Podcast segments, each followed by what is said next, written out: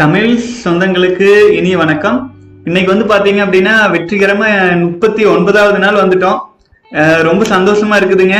நீண்ட நீண்ட நாளா வந்து பாத்தீங்க அப்படின்னா இந்த நாற்பத்தி எட்டு நாட்கள் தினமும் ஒரு வீடியோ போடுறது சரி என்னதான் போடுறது அப்படிங்கிற ஒரு குழப்பத்திலேயே இருந்தபோது நம்ம சகோதரர்கள் வந்து தொடர்ந்து கமெண்ட்ஸ்னாலையும் இமெயில் அனுப்புற கேள்விகள்னாலையும் ஊக்கப்படுத்திட்டே இருக்கிறதுனால என்னால தொடர்ந்து வந்து இந்த டெய்லி வீடியோ பண்ணிட்டே இருக்க முடியுதுங்க. ரொம்ப நன்றி. அதுக்கு இவ்வளவு கமெண்ட்ஸ்களை போட்டு இது நான் வந்து பதில் சொல்றதும் உங்களுக்கு ஒரு திருப்தியா இருக்குது அப்படின்ட்டு சிலர் சொல்லுவதை கேட்கும்போது மனசுக்கு நிறைவா இருக்குதுங்க. இன்னைக்கு வந்து பாத்தீங்க அப்படின்னா முப்பத்தி ஒன்பதாவது நாள். கிட்டத்தட்ட நாற்பது நாட்கள் நெருங்கிட்டோம். நாளை நாற்பதாவது நாள் வந்துருவோம். ஆச்சுங்களா? இப்போ நாற்பத்தி எட்டு நாட்கள் நம்ம வித்து சக்தியை காப்பாற்றணும் அப்படிங்கிற இந்த பயணத்துல பல சகோதரர்கள் வந்து நாற்பத்தி எட்டு நாட்கள் கடந்து நாற்பது நாற்பத்தி நாற்பது நாட்கள் கடந்தும் வந்துட்டு இருக்கீங்க சிலர் வந்து இருபது முப்பது பிளஸ் இந்த நாட்கள்ல வந்துட்டு இருக்கீங்க அப்போ உண்மையிலேயே எனக்கு மன திருப்தியா இருக்குதுங்க. ஒரு நம்ம தமிழ் சமூகமும் இந்த மாதிரியான ஒரு வித்து சக்தியை காத்து தன்னுடைய நிலையை வலிமைப்படுத்தி கொள்ளும் முயற்சியில் இறங்கி இருக்குது அப்படின்னு கேட்கும்போது ஏன்னா தமிழ் சமூகம் உலகத்திலேயே முன் தோன்றிய மூத்த மொழி தமிழ் மொழி தமிழ் கொடின்னு எல்லாமே நம்ம பேசிட்டு இருக்கோம். ஆனா வந்து இதன் மிக அடிப்படை சாரமா இருக்கிற அந்த வித்து சக்தியை காக்கும் ரகசியத்தை மட்டும் மறந்துட்டு அவ்வளவு யோகம் செய்யறாங்க அவ்வளவு தியானம் செய்யறாங்க ஆனாலும் மேற்கத்திய கலாச்சார அறிவியலில் மயங்கி வித்து சக்தி வீணாக்குனா நல்லது நல்லது அப்படின்ட்டு சொல்றாங்க. ஆனா மேற்கத்திய கலாச்சாரத்தில் வாழும் பெரும்பாலான மக்கள் வந்து வித்து சக்தியை காப்பாத்துறது மூலமா தன்னுடைய சக்தியை அதிகப்படுத்திக்கிட்டதா பலரும் சொல்லிட்டு இருக்காங்க. அதுக்கான ஆதாரங்களை தினமும் காலையில் நம்ம பார்த்துட்டு இருக்கோம். ஆகவே சொந்தங்களே நம்ம நல்லா இருக்கணும். நம்முடைய வருங்காலம் நல்லா இருக்கணும். நம்ம குழந்தைகள் நல்லா இருக்கணும். நம்ம வாரிசுகள் நல்லா இருக்கணும். மேலும் வந்து நம்முடைய எதிர்காலம் நம்முடைய தமிழ் தேசத்தின் எதிர்காலம் நல்லா இருக்கணும் அப்படின்னா ஒவ்வொரு தமிழர்களும் ஒவ்வொரு குடும்பத்தில் உள்ள ஆண்களும் மிகவும் வலிமையா இருக்கணும். அந்த வலிமைக்கான மூல காரணமே வித்து சக்தி தான் ஆச்சுங்களா? நம்ம சுயமா சிந்திக்கும் தெளிவு கிடைக்கிறதும் வித்து சக்தினாலதான் நாலு பேர் முன்னாடி நாலு விஷயத்தை போய் ஃபேஸ் பண்ணி அதை ஹேண்டில் பண்ணணும்னா அதுக்கான சக்தி வர்றதும் இந்த வித்து சக்தியினாலதான். எல்லாத்துக்கும் அடிப்படையா இருக்கிற இந்த வித்து சக்தியை நாம் அனைவரும் ஒன்றிணைந்து அதன் பெருமையை உணர்ந்து சிறப்பா எடுத்துட்டு போகணும் அப்படின்னு எல்லாரையும் வேண்டி விரும்பி கேட்டுக்கிறேங்க. நம்ம சேனலை பார்த்து கொண்டிருக்கும் சகோதரர்கள் சப்ஸ்கிரைப் பண்ணாம இருந்தா தயவு செஞ்சு சப்ஸ்கிரைப் பண்ணிட்டு பக்கத்துல இருக்கிற பெல் பட்டன் அமுத்திக்கங்க. ஏன்னு கேட்டீங்கன்னா நான் தினமும் வந்து மூன்று வீடியோக்கள் தவறாம போடுறதா உறுதி எடுத்துட்டு பண்ணிட்டு இருக்கோம். அது வந்து உங்களுக்கு நோட்டிபிகேஷன் வந்து வந்துச்சு அப்படின்னா நீங்க வந்து பாக்குறதுக்கு உதவியா இருக்கும். நீங்க பார்த்து நீங்க போடுற கமெண்ட்ஸை வச்சு தான் நான் அடுத்தடுத்த வீடியோக்களையும் போ போடுறதுக்கு எனக்கும் ஒரு ஊக்கமா இருக்குங்க. மேலும் உங்க நண்பர்கள் சகோதரர்கள் இருந்தாங்க உங்களை ஒத்த வயதில் இருக்கிறவங்க இருந்தாங்கன்னா ஷேர் பண்ணுங்க. அது மூலமா வந்து நீங்க வந்து உங்களுடைய உறவுகளின் ஒரே ஒரு சொட்டு வித்தணுவை காக்க நீங்கள் நீங்க ஷேர் பண்றது மூலமா அவங்க காத்துக்க முடிந்தால் அது வந்து பல மில்லியன் மனித விதைகளை காப்பாற்றிய புண்ணியம் உங்களுக்கு சேருங்க. அந்த மனித விதைகள் அதை வீணாக்காம இருக்கிற காரணத்தினால அவர்களும் பல்வேறு நோய் நொடிகளில் இருந்து தன்னை தற்காத்துக் கொள்வார்கள். பெயர் தெரியாத நோய்கள் பலவும் இந்த காலத்துல வந்துட்டு இருக்கு. ஆனா ஒரு பேரை வச்சிருவோம் அதுக்கு மருந்து கண்டுபிடிக்கிறதுக்கு வருஷ கணக்கில் ஆகுன்றுவாங்க. இதுக்கு எல்லாமே முக்கிய காரணம் நம்ம உடல் அளவிலும் மன அளவிலும் வீக்கா இருக்கிறது தான் நம்முடைய பாரம்பரிய கலாச்சாரத்தின் அடிப்படையே இருபத்தி ஐந்து வயது வரை பிரம்மச்சரிய வாழ்க்கையை வித்து சக்தி வீணாக்காம இருக்கணும் அப்படிங்கிறது தான் ஆனா அதை வந்து நம்ம ரொம்பவே தாண்டி வந்துட்டோம். இந்த ஆபாச இதெல்லாம் திறந்து விட்ட பின்னாடி வந்தாச்சு. அதே அமெரிக்கா போன்ற நாடுகள்ல எல்லாம் புத்தகங்களை கொண்டு வந்து வீட்லயே போட்டுருவாங்க. ஆக்சுவலா பிளே பாய் அது இதுன்ட்டுங்க. அதெல்லாம் பார்த்து வளர்ற ஒரு பத்து வயசு குழந்தைக்கு என்ன தோணும்? ஒரு ஒரு குறுகுறுப்பு உணர்ச்சி ஒரு சந்தோஷ உணர்ச்சி அதை பார்க்கும்போது வரும்போது அதுக்கு அடிமையாகி இதுல அதிகபட்ச புத்திசாலிகளா இருக்கிறதுக்கு தான் முதல்ல போய் சிக்கிக்குவாங்க. அந்த நிலையில இதெல்லாம் கண்டுக்காம இருக்கிற குழந்தைய கூட தப்பிச்சுக்குங்க. ஆனா ரொம்ப புத்திசாலின்னு சொல்லிக்கிறவங்க தான் சிக்கிக்குவாங்க. நம்ம ஆண்களுமே பலரும் வந்து பாத்தீங்கன்னா வித்து சக்தியை வீணாக்கிட்டு இருக்கிறதுக்கு முக்கியமான காரணமே வந்து பார்த்தா நம்ம வந்து ரொம்ப ஓரளவுக்கு புத்திசாலித்தனம் இருக்கிறதுனால தான் இந்த இன்டர்நெட் எல்லாம் நோண்டி அதுல போய் விஷயங்கள் சேகரிச்சு சுய இன்பம் மற்றும் பல கொடுமைகள்னால வித்து வீணாக்கிட்டு இருக்கோம். இதுல இருந்தெல்லாம் நம்ம வெளியில வரணும். நான் உங்க கூட சேர்ந்து பயணிச்சுட்டு இருக்கேன். உங்ககிட்ட என்ன கேள்வி சந்தேகம்னாலும் கமெண்ட்ஸ்ல போடுங்க. வாழ்க வளமுடன் சொந்தங்களே. இப்போ வந்து கேள்வி பதிலுக்கு போயிடலாம் இதுவரை இமெயிலில் வந்த கேள்விகளுக்கு பெரும்பாலும் நேற்றே பதில் அளிச்சிட்டேங்க. அதுக்கு அதுல அதுக்கப்புறம் நேற்று எந்த இமெயிலும் வரவில்லை. ஆகவே அதை கடந்து அடுத்த கேள்வி பதிலுக்கு வந்துடலாம் அடுத்தது லோகநாதன் பெருமாள் சாமி வாழ்க வளமுடன் சகோ. கமெண்ட்ஸ் போட்டிருக்கீங்க வாழ்க வளமுடன். அடுத்தது கார்த்திகேயன் முப்பத்தி ஒன்பதாவது நாள். மிக்க மகிழ்ச்சி சகோ. தொடர்ந்து பயணிச்சுட்டு வரீங்க. நீங்க அப்டேட் பண்ணிட்டே வந்துட்டு இருக்கீங்க ரொம்ப நன்றி. வாழ்க வளமுடன். அடுத்தது வந்து ராம்ஸ்ரீ லவ்லி கேள்வி கேட்டிருக்கீங்க படிக்கிறேன். இறைவன் இறைவன் ஏன் ப்ரோ அமெரிக்கர்களை சிறு வயசுலேயே தவறுகளை செய்ய வச்சு சிறு வயசுலேயே திருத்தி விட்டுறான் அவங்களுக்கெல்லாம் சின்ன வயசுலேயே நோஃபேப் பத்தி தெரியுது. நம்ம மக்களை பாருங்க பாவம் சிறு வயதில் தவறான பழக்கத்திற்கு அடிமையாகி அடிமையாகி முத்தி எல்லாமே போனதுக்கு அப்புறம் ஆஹ், ஒரு இருபத்தெட்டு முப்பது வயசுல தான் இறைவன் வெளியே காட்டுறான் வழியை காட்டுறான். அது ஏன் ப்ரோ நமக்கு மட்டும் ஏன் இந்த பாரபட்சம்? நம்மளும் மனுஷங்க தானே சகோதரர்களே நம்ம கிட்ட வந்து பாத்தீங்கன்னா இந்த விஷயங்களை வந்து எடுத்து சொல்றதுக்கு எடுத்து சொல்றது வந்து எடுத்து சொல்ற கூச்சப்படுறாங்க. நம்ம கலாச்சாரம் முக்கியமான காரணம். இப்ப வந்து பாத்தீங்கன்னா இந்த விஷயத்த இப்ப நான் இந்த மாதிரி ஒரு சேனல் போட்டிருக்கேன் பண்ணிட்டு இருக்கிறேன்ட்டு எங்க அம்மா கிட்ட கூட காட்ட முடியாது. ஆச்சுங்களா? இந்த மாதிரி நான் போட்டிருக்கிறேன் ஒரு ஒரு ஒரு ஆயிரம் சகோதரர்கள் நம்ம சொல்றத வந்து புரிஞ்சுக்கிறாங்க அப்படின்னு நான் என்னால சொல்லக்கூட முடியாது. ஏன்னா நம்முடைய கலாச்சாரம் அந்த மாதிரி. அதனால என்ன ஆயிருதுன்னா இது ஆரம்ப கட்டத்துலங்க. நம்ம இருக்கிறோம். அமெரிக்கா வந்து நம்மளை விட எப்பவுமே ஒரு இருபது முப்பது வருடம் முன்னோக்கி போயிட்டு இருக்காங்க இல்லைங்களா? இனி அடுத்தடுத்த தலைமுறைகள் வேகமாயிருச்சு. நீங்க பாருங்க டிக்டாக் அது இதுன்ட்டு. ரொம்ப இளமையிலேயே வந்து இந்த தவறுகளை தெரிஞ்சு இணையதளத்துக்கு வர்றக்க ஆரம்பிச்சிட்டாங்க. ஆகவே இது இது என்னன்னு சொல்றது? நம்ம கால மாற்றம் நமக்கு வந்து இந்த விஷயம் சொல்லியிருந்தா நம்ம தெளிவா இருந்திருக்கலாம் தானுங்க. ஆச்சுங்களா? அந்த யோசனை எனக்குமே இருக்கும். நமக்கு வந்து ஒரு பன்னெண்டு பதிமூணு வயசுலயே இதை பத்தி எந்த ஒரு முழுமையான ஞானத்தை பள்ளிக்கூடத்திலேயே சொல்லி கொடுத்துருந்தாங்கன்னா நம்ம இந்த தவறெல்லாம் செஞ்சிருப்பாங்களா? இந்த மாதிரி விஷயங்களெல்லாம் சிக்கியிருப்பாங்களா? கண்டிப்பா மாட்டோம். நம்மளுமே வந்து பாத்தீங்கன்னா இன்னும் அஹ், ஆஜானுபாகுவா வாட்டர் சாட்டமா இன்னும் சூப்பரா வந்திருப்போம். இந்த மாதிரி யுத்த சக்தி வீணாக்காம நம்ம போகும்போது. ஆனா அதுக்கான வாய்ப்பு இப்பதானே கிடைச்சிருக்கு. அட்லீஸ்ட் குறைஞ்சபட்சம் நமக்கு வாய்ப்பு கிடைச்சிருக்கு இல்லைங்களா? இப்பவாவது தெரிஞ்சிச்சுங்களேன். இன்னும் பல சகோதரர்கள் நாற்பத்தி அஞ்சு வயசு ஐம்பது வயசுல எனக்கு இமெயில் பண்றாங்க. அவங்க சொல்றதெல்லாம் பார்த்தா பா- ரொம்ப மனசுக்கு வருத்தமா இருக்கு. ஏன்னா எனக்கு வந்து ஐம்பது வயது ஆயிடுச்சு திருமணம் ஆயிடுச்சு குழந்தைகள் இருக்கு. ஆனா வந்து என்னால் இதை வந்து வித்து சக்தி வீணாக்காம தடுக்க முடியல. நான் மரணம் அடைவதற்குள்ளாவது நான் இதை கட்டுப்படுத்தி விடுவேன் அப்படின்ட்டு மெயில் அனுப்புறவங்க எவ்வளவோ பேர். அதெல்லாம் பார்க்கும்போதுங்க மனசுக்கு வந்து ரொம்ப வேதனையா இருக்கும். இதெல்லாம் வந்து பிரம்மச்சரிய காலத்துல பதிமூணு வயசுலயே சீர்படுத்திட்டு வர வேண்டியது. அதுதானுங்க நம்ம கலாச்சாரம் அதுதானுங்க நம்ம கல்ச்சரு அதை அழிக்கிறதுக்கு ஏ அதை அழிச்சதுக்கு தான் வெளிநாட்டு ஆட்சி வெளிநாட்டுக்காரர்கள் வந்து நம் நாட்டை க பிடிச்சி அஹ், நாட்டை பிடிச்சது கூட தவறு இல்லைங்க அவங்க அவங்களுடைய கலாச்சாரத்தை திணிச்சது கூட க திணிச்சது கூட ஒரு பக்கம் விட்டுறலாம். ஆனா வந்து நம்ம கல்வி முறையில கை வச்சாங்க பாத்தீங்களா? அந்த கல்வி முறையை வந்து அது எந்த இடத்துல ஜாதி வேறுபாடு அது இதுன்னு சொன்னா மட்டும்தான் இவங்க இந்த மாதிரி இருந்து வெளியில வருவாங்கன்ட்டு அது அது வந்து ஒரு தேச துரோக குற்றம் அப்படிங்கிற மாதிரி வர்ணாசிரம தர்மம் அப்படிங்கிற ஒரு விஷயத்த வந்து தேச துரோக குற்றம்ங்கிற மாதிரி கொண்டு வந்து அது வந்து ஜாதி பிரிவினைன்ட்டு மேல் மேல் ஜாதி கீழ் ஜாதின்ட்டு இதெல்லாம் வெள்ளைக்காரன் வந்ததுக்கு அப்புறம் வந்ததுங்க. ஆச்சுங்களா? அந்த மாதிரி வந்து முதல்ல எப்படி இருந்துங்க தொழில் தான் ஜாதியா பிரிஞ்சிருந்தது ஒழிய மரம் ஏறிட்டு இருக்கிறவங்க வந்து ஒரு குறிப்பிட்ட இது பானை செய்யறவங்க வந்து ஒரு குறிப்பிட்ட குயவர்கள் அந்த மாதிரி அந்த விவசாயம் செய்யறவங்க வேளாளர்கள் அப்படின்ட்டு அந்த ஒரு குறிப்பிட்ட தொழில் சார்ந்ததானுங்க ஜாதி அமைப்புகள் இருந்துச்சு. ஒருத்தர் இல்லாம ஒருத்தர்னால வாழ முடியாது. ஒருத்தருக்கு ஒருத்தர் மரியாதை செலுத்தி தான் வாழ்ந்துட்டு இருந்தாங்க. அனைவருமே அவரவர்கள் குலத்தொழிலை நன்கு கற்றுக்கிட்டு இருந்தாங்க. அப்ப அந்த குலத்தொழிலை கத்துக்கிறதுல எப்ப கத்துக்கிறாங்க அப்படின்னா சின்ன வயசுல இருந்து பதிமூணு வயசு வரைக்கும் தந்தை கூடவே இருந்து கத்துக்கிறது ஒரு பக்கம் ஆண் பசங்க. பதிமூணு பதினாலு வயசு ஆகும்போது அந்த குழந்தைகள் கல்விச்சாலைக்கு அதாவது பிரம்மச்சரிய வாழ்க்கைக்கு அனுப்பி வைப்பாங்க. அனுப்பி வைக்கிறது அது பேரே பிரம்மச்சரிய வாழ்க்கைக்கு அனுப்புறது தானுங்க. ஆச்சுங்களா? நம்ம நாலு விதமா பிரிச்சிருப்பாங்க. பிரம்மச்சரியம் அப்புறம் கிரகஸ்தம் அப்புறம் வானப்பிரஸ்தம் அப்புறம் இந்த மாதிரி ஒரு பாலபருவம் பிரம்மச்சரியம் கிரகஸ்தம் அப்புறம் வானப்பிரஸ்தம்ட்டு நாலு விதமா பிரிச்சிருப்பாங்க. ஆனா இதுல வந்து பாத்தீங்கன்னா உண்மையிலேயே நம்ம பிரம்மச்சரிய வாழ்க்கைக்கு நம்மளை அனுப்பவே இல்லை. அதுதான் இப்ப பிரச்சனையே அனுப்பவே இல்லை. பள்ளிக்கு அதுக்கு பதிலாக பள்ளிக்கூடத்துக்கு அனுப்பிட்டாங்க. அந்த பள்ளிக்கூடத்துல நல்லதுதான் சொல்லி தருவாங்க அப்படின்ட்டு அனுப்பிடுறாங்க.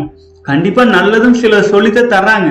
பெரும்பாலும் சொல்லி தர்றாங்க. இருந்தாலும் அடிப்படையை விட்டுறாங்க அடிப்படை விஷயத்த விட்டுறாங்க இது எப்படி பாத்தீங்கன்னா நல்ல தியானம் பண்ணுங்க உங்களுக்கு எல்லா சக்தி கிடைச்சிரும். நல்ல தியானம் பண்ண சித்தராயிரலாம் சொல்றாங்க. ஆனா சித்தராயிரதுக்கு காரணமே வித்து சக்தி தாங்கிறதே மறந்துடுறாங்க. ஆச்சுங்களா? பேர் புது புது பேர் வச்சு குழப்பி விட்டுறாங்க இந்த மாதிரி தான் போயிட்டு இருக்குதுங்க. நம்மள எவ்வளவு வலிமை மிக்க சமுதாயமா இருக்க வேண்டியதுங்க அவ்வளவு கலாச்சார பின்புலத்தோடு இருக்கிற நம்ம இப்ப இந்த நிலைமையில் இருக்கிறோம். இதுக்கு வந்து நம்முடைய முன்னோர்களும் ஒரு காரணம். கொஞ்சம் அதாவது வெளியிலிருந்து வரும் அம்புகள் வரும்போது அந்த தாக்குறதுக்கு வந்து தாக்கி நிக்கிறதுக்கு தான் நமக்கு நேரம் இருந்தது. திருப்பி கூட தாக்கவில்லை. அது திருப்பி தாக்குறது மட்டும் இல்லாம தன்னையே இழந்து நிக்கிறப்போ ஆச்சுங்களா? அது ஆகவே வந்து அமெரிக்க கலாச்சார மக்கள் வந்து பட்டு பட்டு தெரிஞ்சிட்டு இருக்காங்க. அவங்களுக்கு வந்து முன்னோ முன்னோர்களினுடைய ஒரு வழிமுறையே கிடையாது. பட்டு பட்டு தெரிஞ்சிட்டு இருக்காங்க. ஆகவே அவங்க வேகமா நம்ம கூட முப்பது வருஷம் முன்னாடி வந்துட்டு இருக்காங்க. நமக்கும் அடுத்த தலைமுறையா வர்றவங்க சகோதரர்களுக்கு வந்து கண்டிப்பா தெரியும். தெரிஞ்சுதான் தெரியறதுக்கு தான் நம்ம இதெல்லாம் பேசிட்டு இருக்கிறோம்.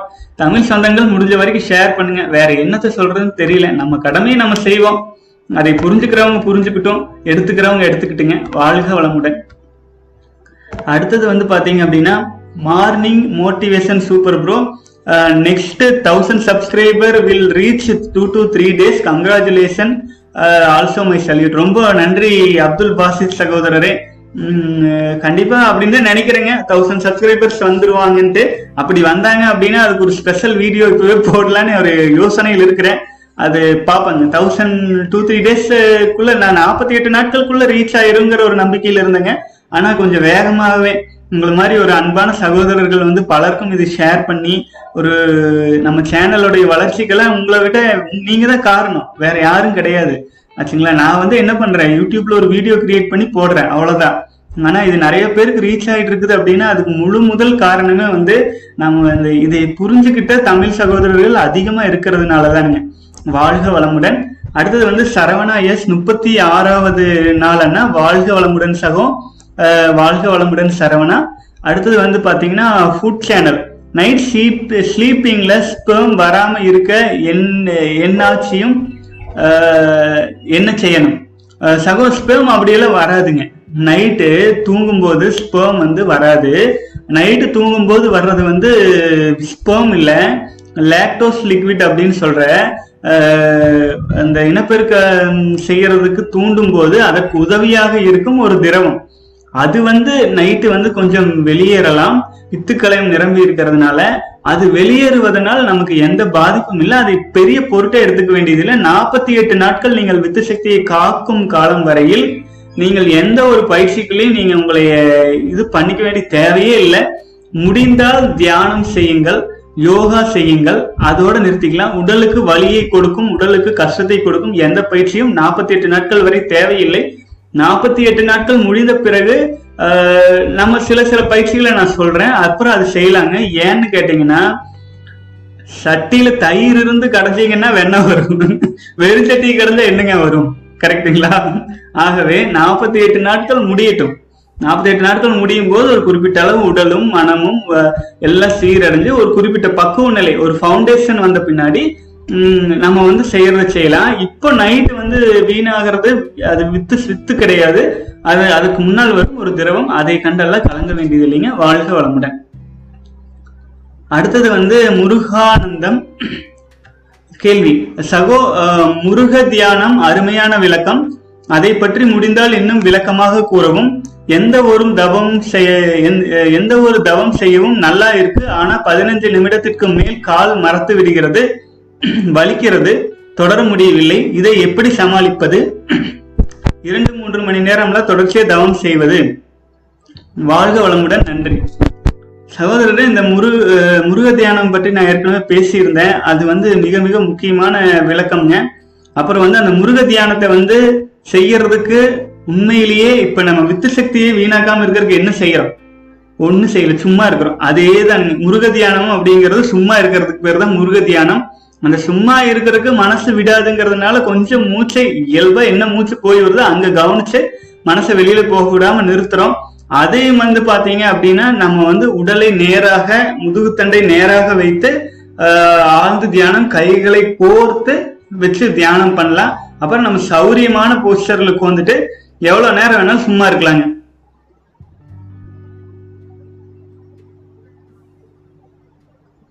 அப்ப நம்ம சும்மா இருக்கிறோம் அப்படின்னாங்க.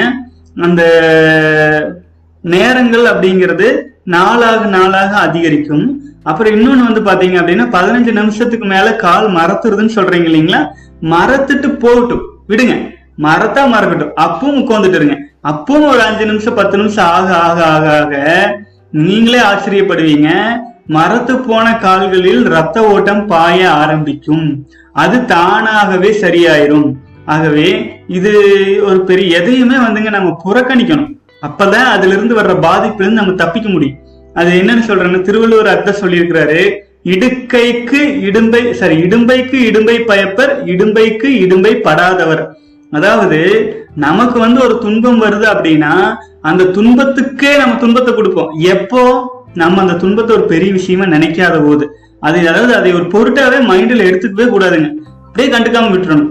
கண்டுக்காம விடும்போது கண்டிப்பா அந்த துன்பமும் நம்மை விட்டு விலகி விடும் ஆச்சுங்களா? வாழ்க வளமுடன் சகோ அடுத்த கேள்விக்கு போயிடலாம். மார்னிங் மோட்டிவேஷன் அருமை அண்ணா. செல்வன் தங்கராஜ் வாழ்க வளமுடன் சகோ அடுத்தது மித்ரன் மகேஷ் டே செவன் ஏழாவது நாள் நாற்பத்தி எட்டு நாட்களில் வாழ்க வளமுடன் மித்ரன். நம்ம தொடர்ந்து பயணிக்கிறோம். நாற்பத்தி எட்டு நாட்கள் வெற்றிகரமா நீங்க பண்ணுவீங்கன்னு எனக்கு நம்பிக்கை இருக்கு. வாழ்க வளமுடன். அடுத்தது வந்து பாத்தீங்க அப்படின்னா மினி பைட்ஸ் இரண்டாவது நாள் நாற்பத்தி எட்டு நாட்களில் இரண்டாவது நாள். மினி பைட்ஸ் சகோதரர் ஆரம்ப காலத்திலிருந்து கூட வர்றீங்க. கண்டிப்பா இந்த முறை நீங்க நாற்பத்தி எட்டு நாள் அச்சீவ் பண்ணுவீங்க. அந்த நம்பிக்கை எனக்கு இருக்கு. நான் உங்க கூடவே தான் இருக்கேன். உங்க கூடவே தான் பயணிச்சுட்டு இருக்கேன். வாழ்க வளமுடன். ஐ எம் ஐ எம் வாட்சிங் யூ கமலஹாசன் சொல்ற மாதிரி. கண்டிப்பா உங்களால முடியுங்க. என்ன சந்தேகம் எதுனாலும் மெயில் பண்ணுங்க. உங்க நம்ம தொடர்பிலே இருக்கலாம்.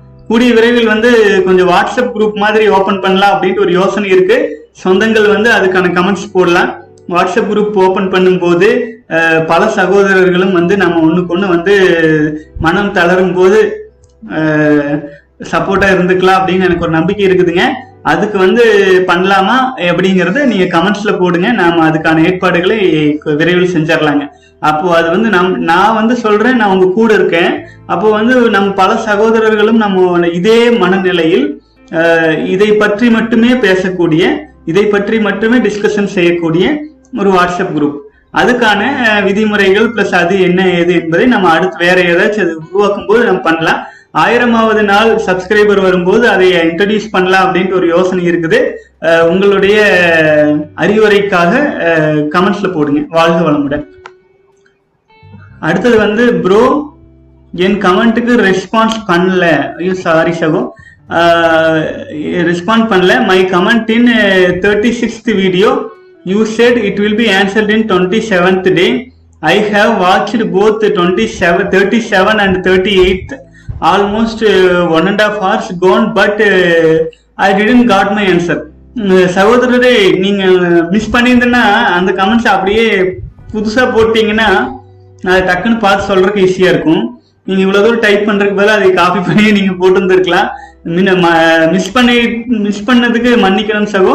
நான் வந்து இந்த வீடியோ முடிவில் உங்களுக்கு வந்து அந்த கமெண்ட்ஸுக்கு போய் அந்த வீடியோ அந்த அந்த இதை ஓபன் பண்ணி நான் உங்களுக்காக வந்து முப்பத்தி ஆறாவது நாள் வீடியோவில் நான் பார்த்து உங்களுக்கு கண்டிப்பாக நான் ரெஸ்பாண்ட் பண்ணுறேன் இந்த வீடியோலயே உங்களுக்கு நான் ரெஸ்பாண்ட் பண்ணிடுறேன். வாழ்க வளமுடன் சகோ. பிரசாந்த் ராக்கர்ஸ் வாழ்க வளமுடன்.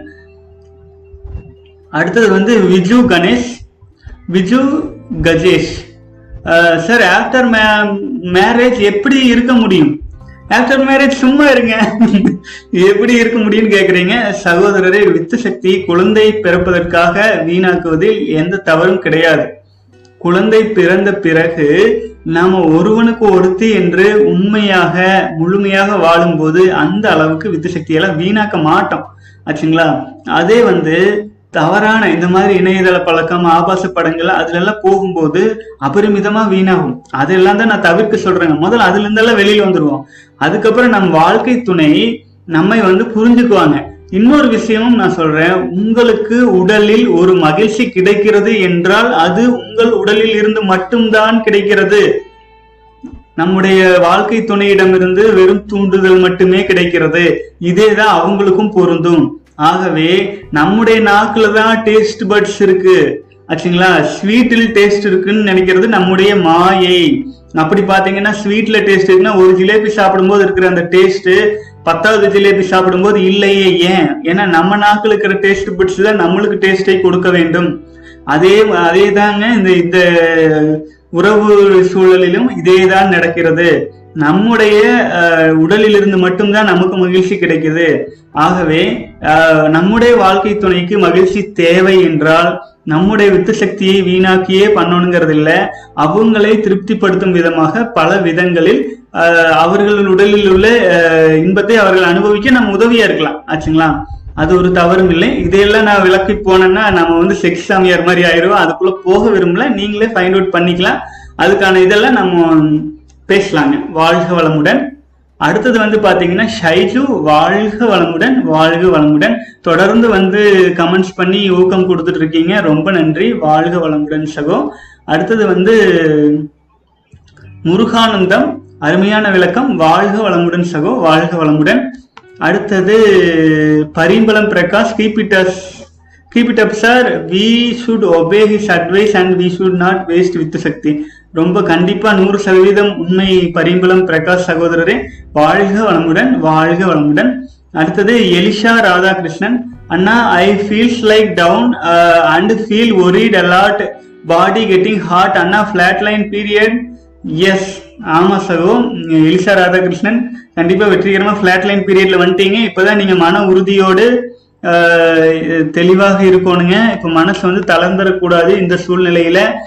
ஃப்ளாட் லைன் சம்பந்தமாக நம்ம ஆல்ரெடி வந்து ஒரு இரண்டு வீடியோக்களை போட்டிருக்கு. தயவு செஞ்சு அது பாருங்க. உங்களுக்கு வந்து ஒரு முழுமையான விளக்கம் கிடைக்கும்.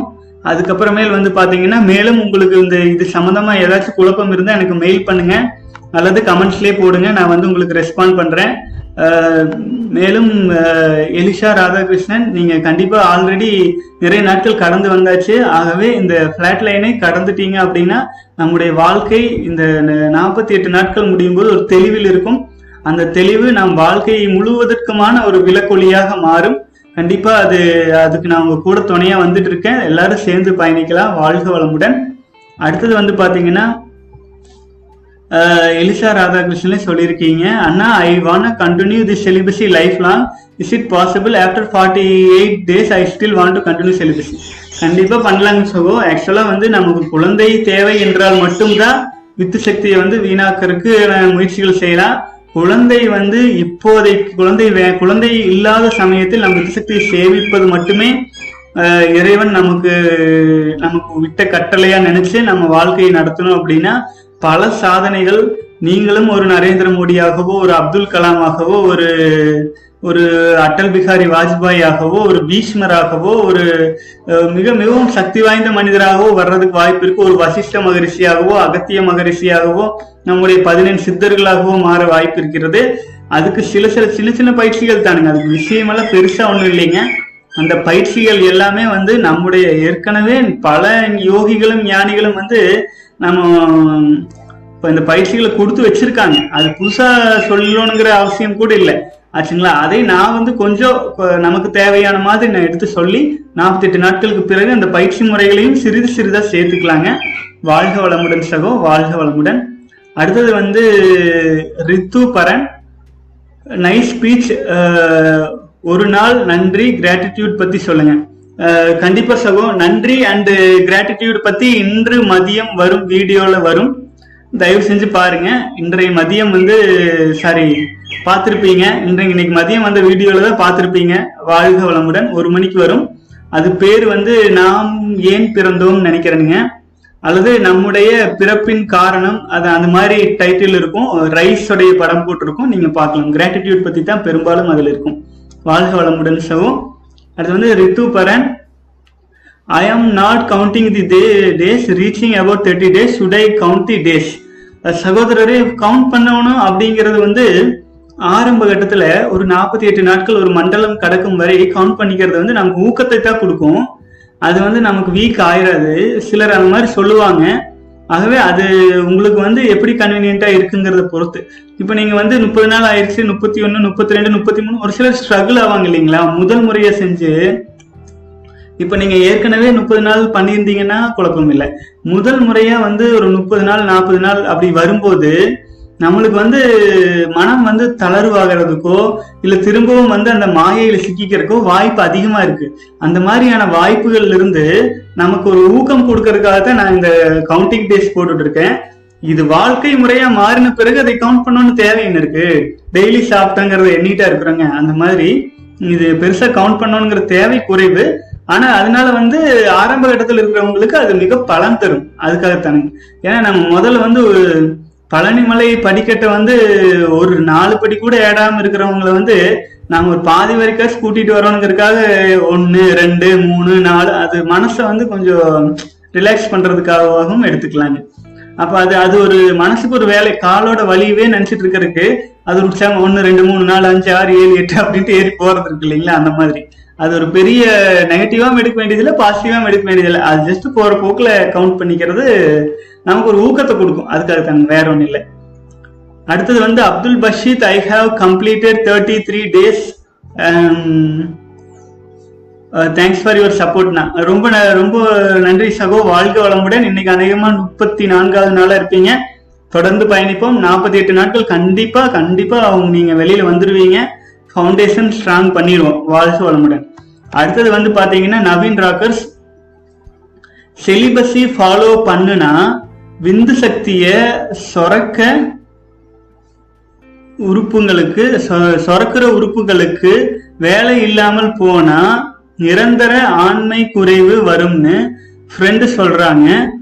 உண்மையா சார் மாஸ்டர்பேட் பண்ணா பண்ணத்தான் ஸ்பேம் கிரியேட் ஆகும். மாஸ்டர்பேட் பண்ணலைன்னா பண்ணாம ஸ்பேம் ஸ்பெர்முக்கு வேலை இல்லாம போயிரும்னு கடைசியில துருப்பிடிச்சு போயிரும்னு சொல்றாங்க சக உண்மையிலேயேங்க நம்ம ஆளுங்க வந்து பாத்தீங்கன்னா நம்மள வந்து ரோபோட்டா மாத்தி நம்மள வந்து ஒரு ஒரு அடிமைகள் கூட்டமா மாத்துறதுக்கு தான் வெஸ்டர்ன் மீடியாவும் பண்ணுது. நம்மளோட அறிவு வளர்ச்சியுமே அந்த ஒரு குறிப்பிட்ட வட்டத்துக்குள்ளேயே தான் இருக்கு.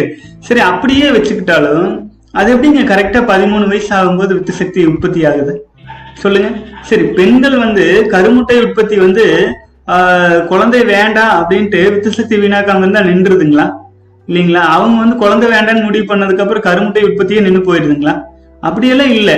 நம்ம உடலுக்குன்னு ஒரு இயல்பு நம்ம வாழ்க்கைங்கிறது ஒரு சக்கரம் ஒரு நூறு வயசு. அந்த நூறு வயசுல ஆண்களுக்கு எழுபது வயசு வரைக்கும் வித்து சக்தி உற்பத்தி இருந்துட்டு தான் இருக்கும். நாளுக்கு நாள் நம்ம வந்து அது என்ன ஆகுதுன்னு கேட்டீங்க அப்படின்னா ஒரு நம்ம முப்பத்தஞ்சு வயசு வரைக்கும் குழந்தைக்கான தேவை நமக்கு இருக்கு இல்லைங்களா? ஒரு தேவைப்படும். உங்களுக்கு ஒரு குழந்தை பிறந்துருச்சுன்னா நமக்கு அந்த குழந்தைக்காக வித்து சக்தி சேமிக்கணுங்கிற தேவை இல்லாம போயிடும். அதே வித்து சக்தியை நீங்க சேமிச்சுட்டு வரீங்க. பன்னெண்டு வருஷம் பதினஞ்சு வருஷம் பிரம்மச்சரிய வாழ்க்கையில வாழ்ந்த நம்ம வாழ்க்கை முறையே அதுதானுங்க. ப- பதிமூணு வயதுல இருந்து இருபத்தி ஐந்து வயது வரை பிரம்மச்சரிய காலகட்டம்னு சொல்லி அந்த பிரம்மச்சரியம்ங்கிறது ஒரு குருகுல கல்வியே வச்சு அதுல வச்சு வித்து சக்தியை வீணாக்காம எல்லா வாழ்க்கைக்கு தேவையான பயிற்சிகளையும் கொடுத்தாங்க அந்த காலத்துல.